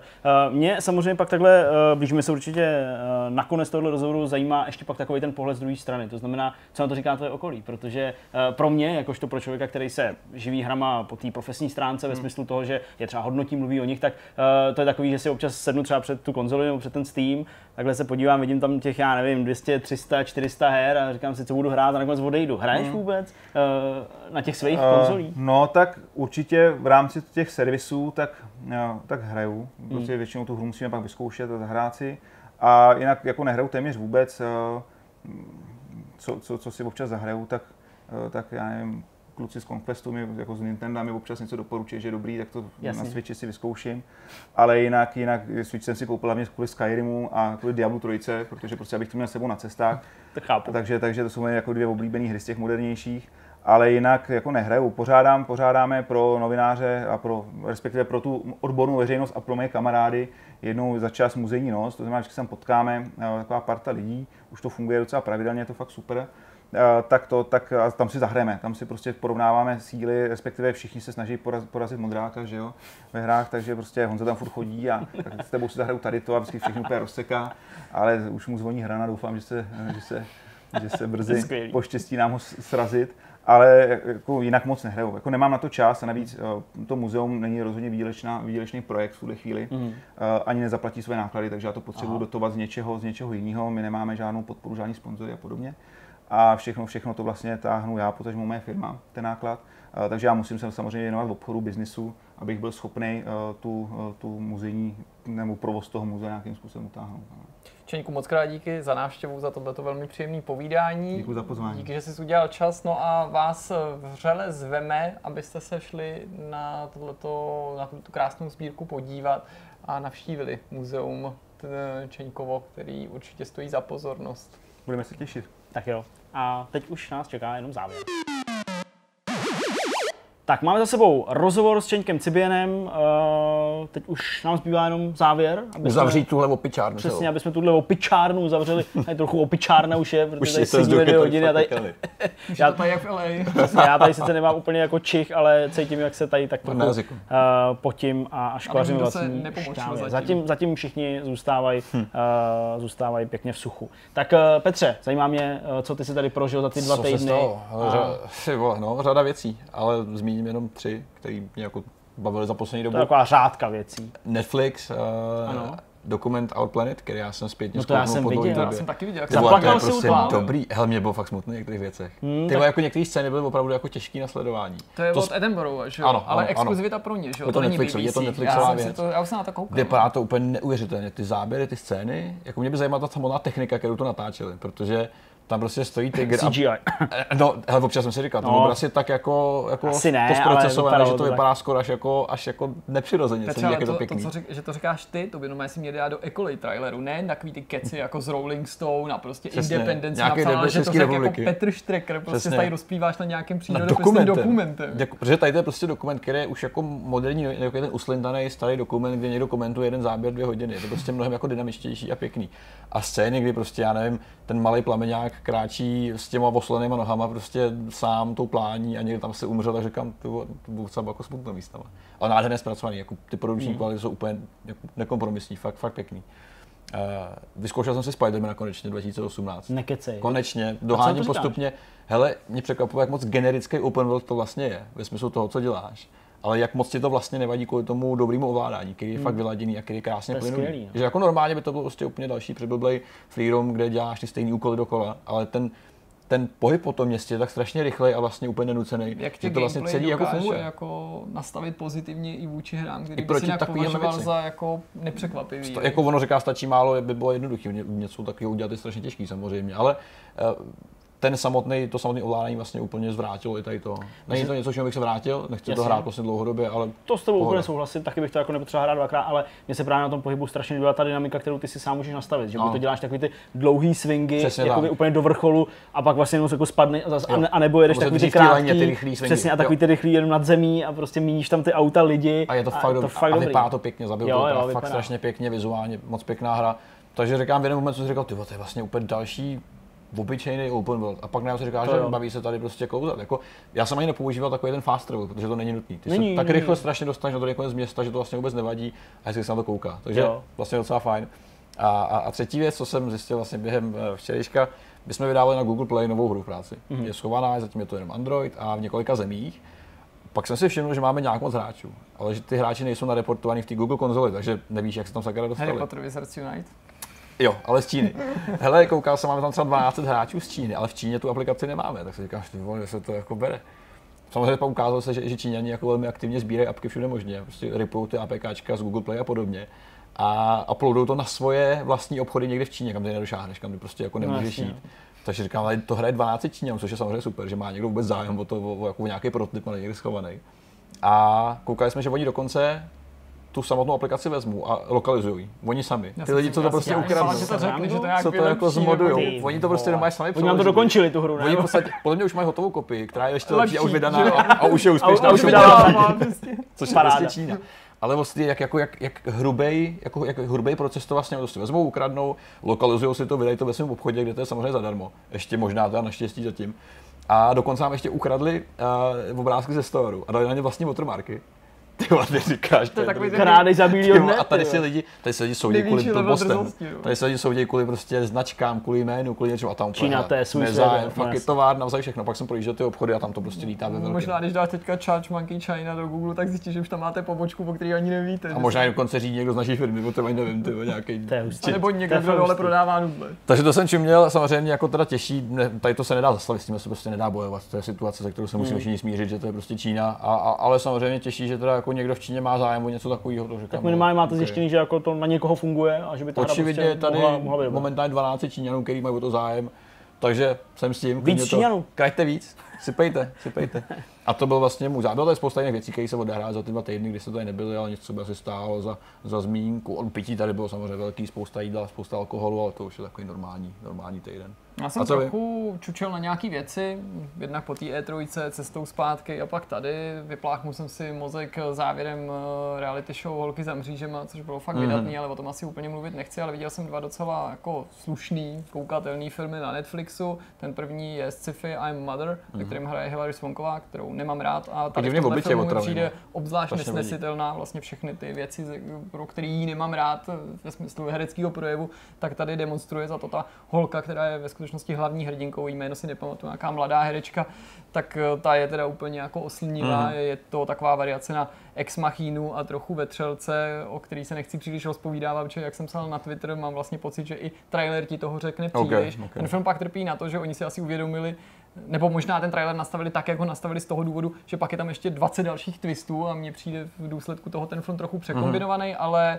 měl jsem z něj docela dobrý pocit. Jako výsledkem je jenom lehký nadprůměr, neříkám, že to je nějaká revoluce, Netflix. ale je to takový to ukecaný, přemýšlivý sci-fi drama, Jo, který jo, mě jo. vlastně baví. A druhý film, který jsem viděl, bylo Murder Mystery, což je jeden z prvních eh, nově původních filmů na Netflixu, který byl dokonce přeložený do češtiny Mhm. ve smyslu i dubbingu, který mě zajímal z toho důvodu, že jsem chtěl vědět, jestli se bude nějak lišit od jiných komerčních dubbingů, který Mhm. dělají buď nějaký tady distributoři nebo uh, televize konkrétní, televizní kanály.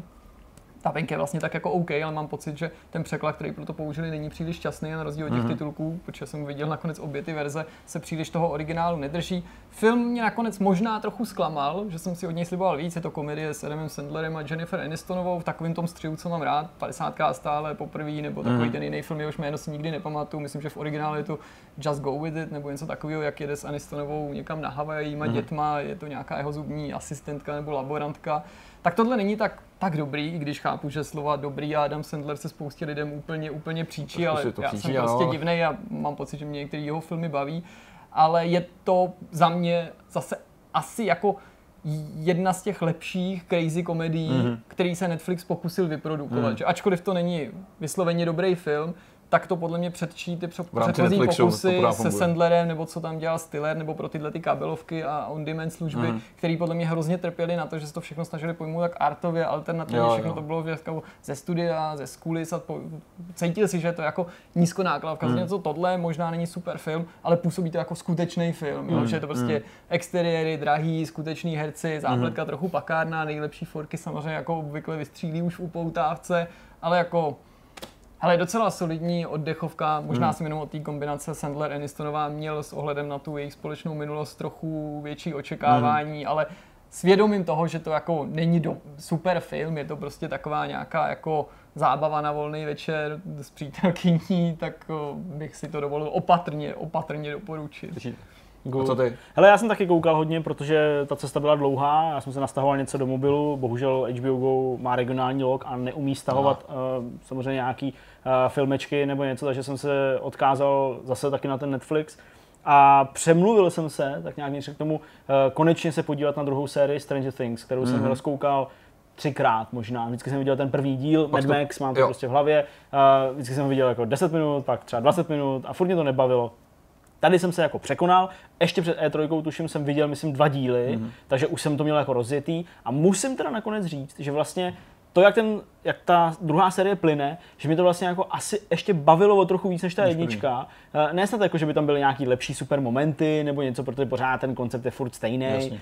ale jakože tu jedničku jsem prokouk velmi rychle Mhm. a pak už mě to tolik nebavilo to sledovat, protože jsem jako očekával, co se stane. Tohle bylo trochu víc jako tajemnější Mhm. a malinko líp jako zvládnutý. Čili já jsem to docela užil a navíc jsem ready teda na to sledovat tu, tu třetí, Mhm. která by měla začít někdy v červenci nebo, nebo tak. Takže Já to, si viděl eh, jeden film, který já jsem teda nedokoukal, ale chci se opustit s Kristýnou a zaujal mě. uh, Myslím tu Geraldovou hru. Jo, jasně, to je pravda. To je, to je taky vlastně další film, který jsem viděl na cestě, na cestě do LA a to byla přesně Geraldova hra, eh, což je na motivy Kinga. eh, Já myslím, že už jsem to tady jako možná někdy mluvil o tomhle, mm-hmm. tom, o tomhle tom díle.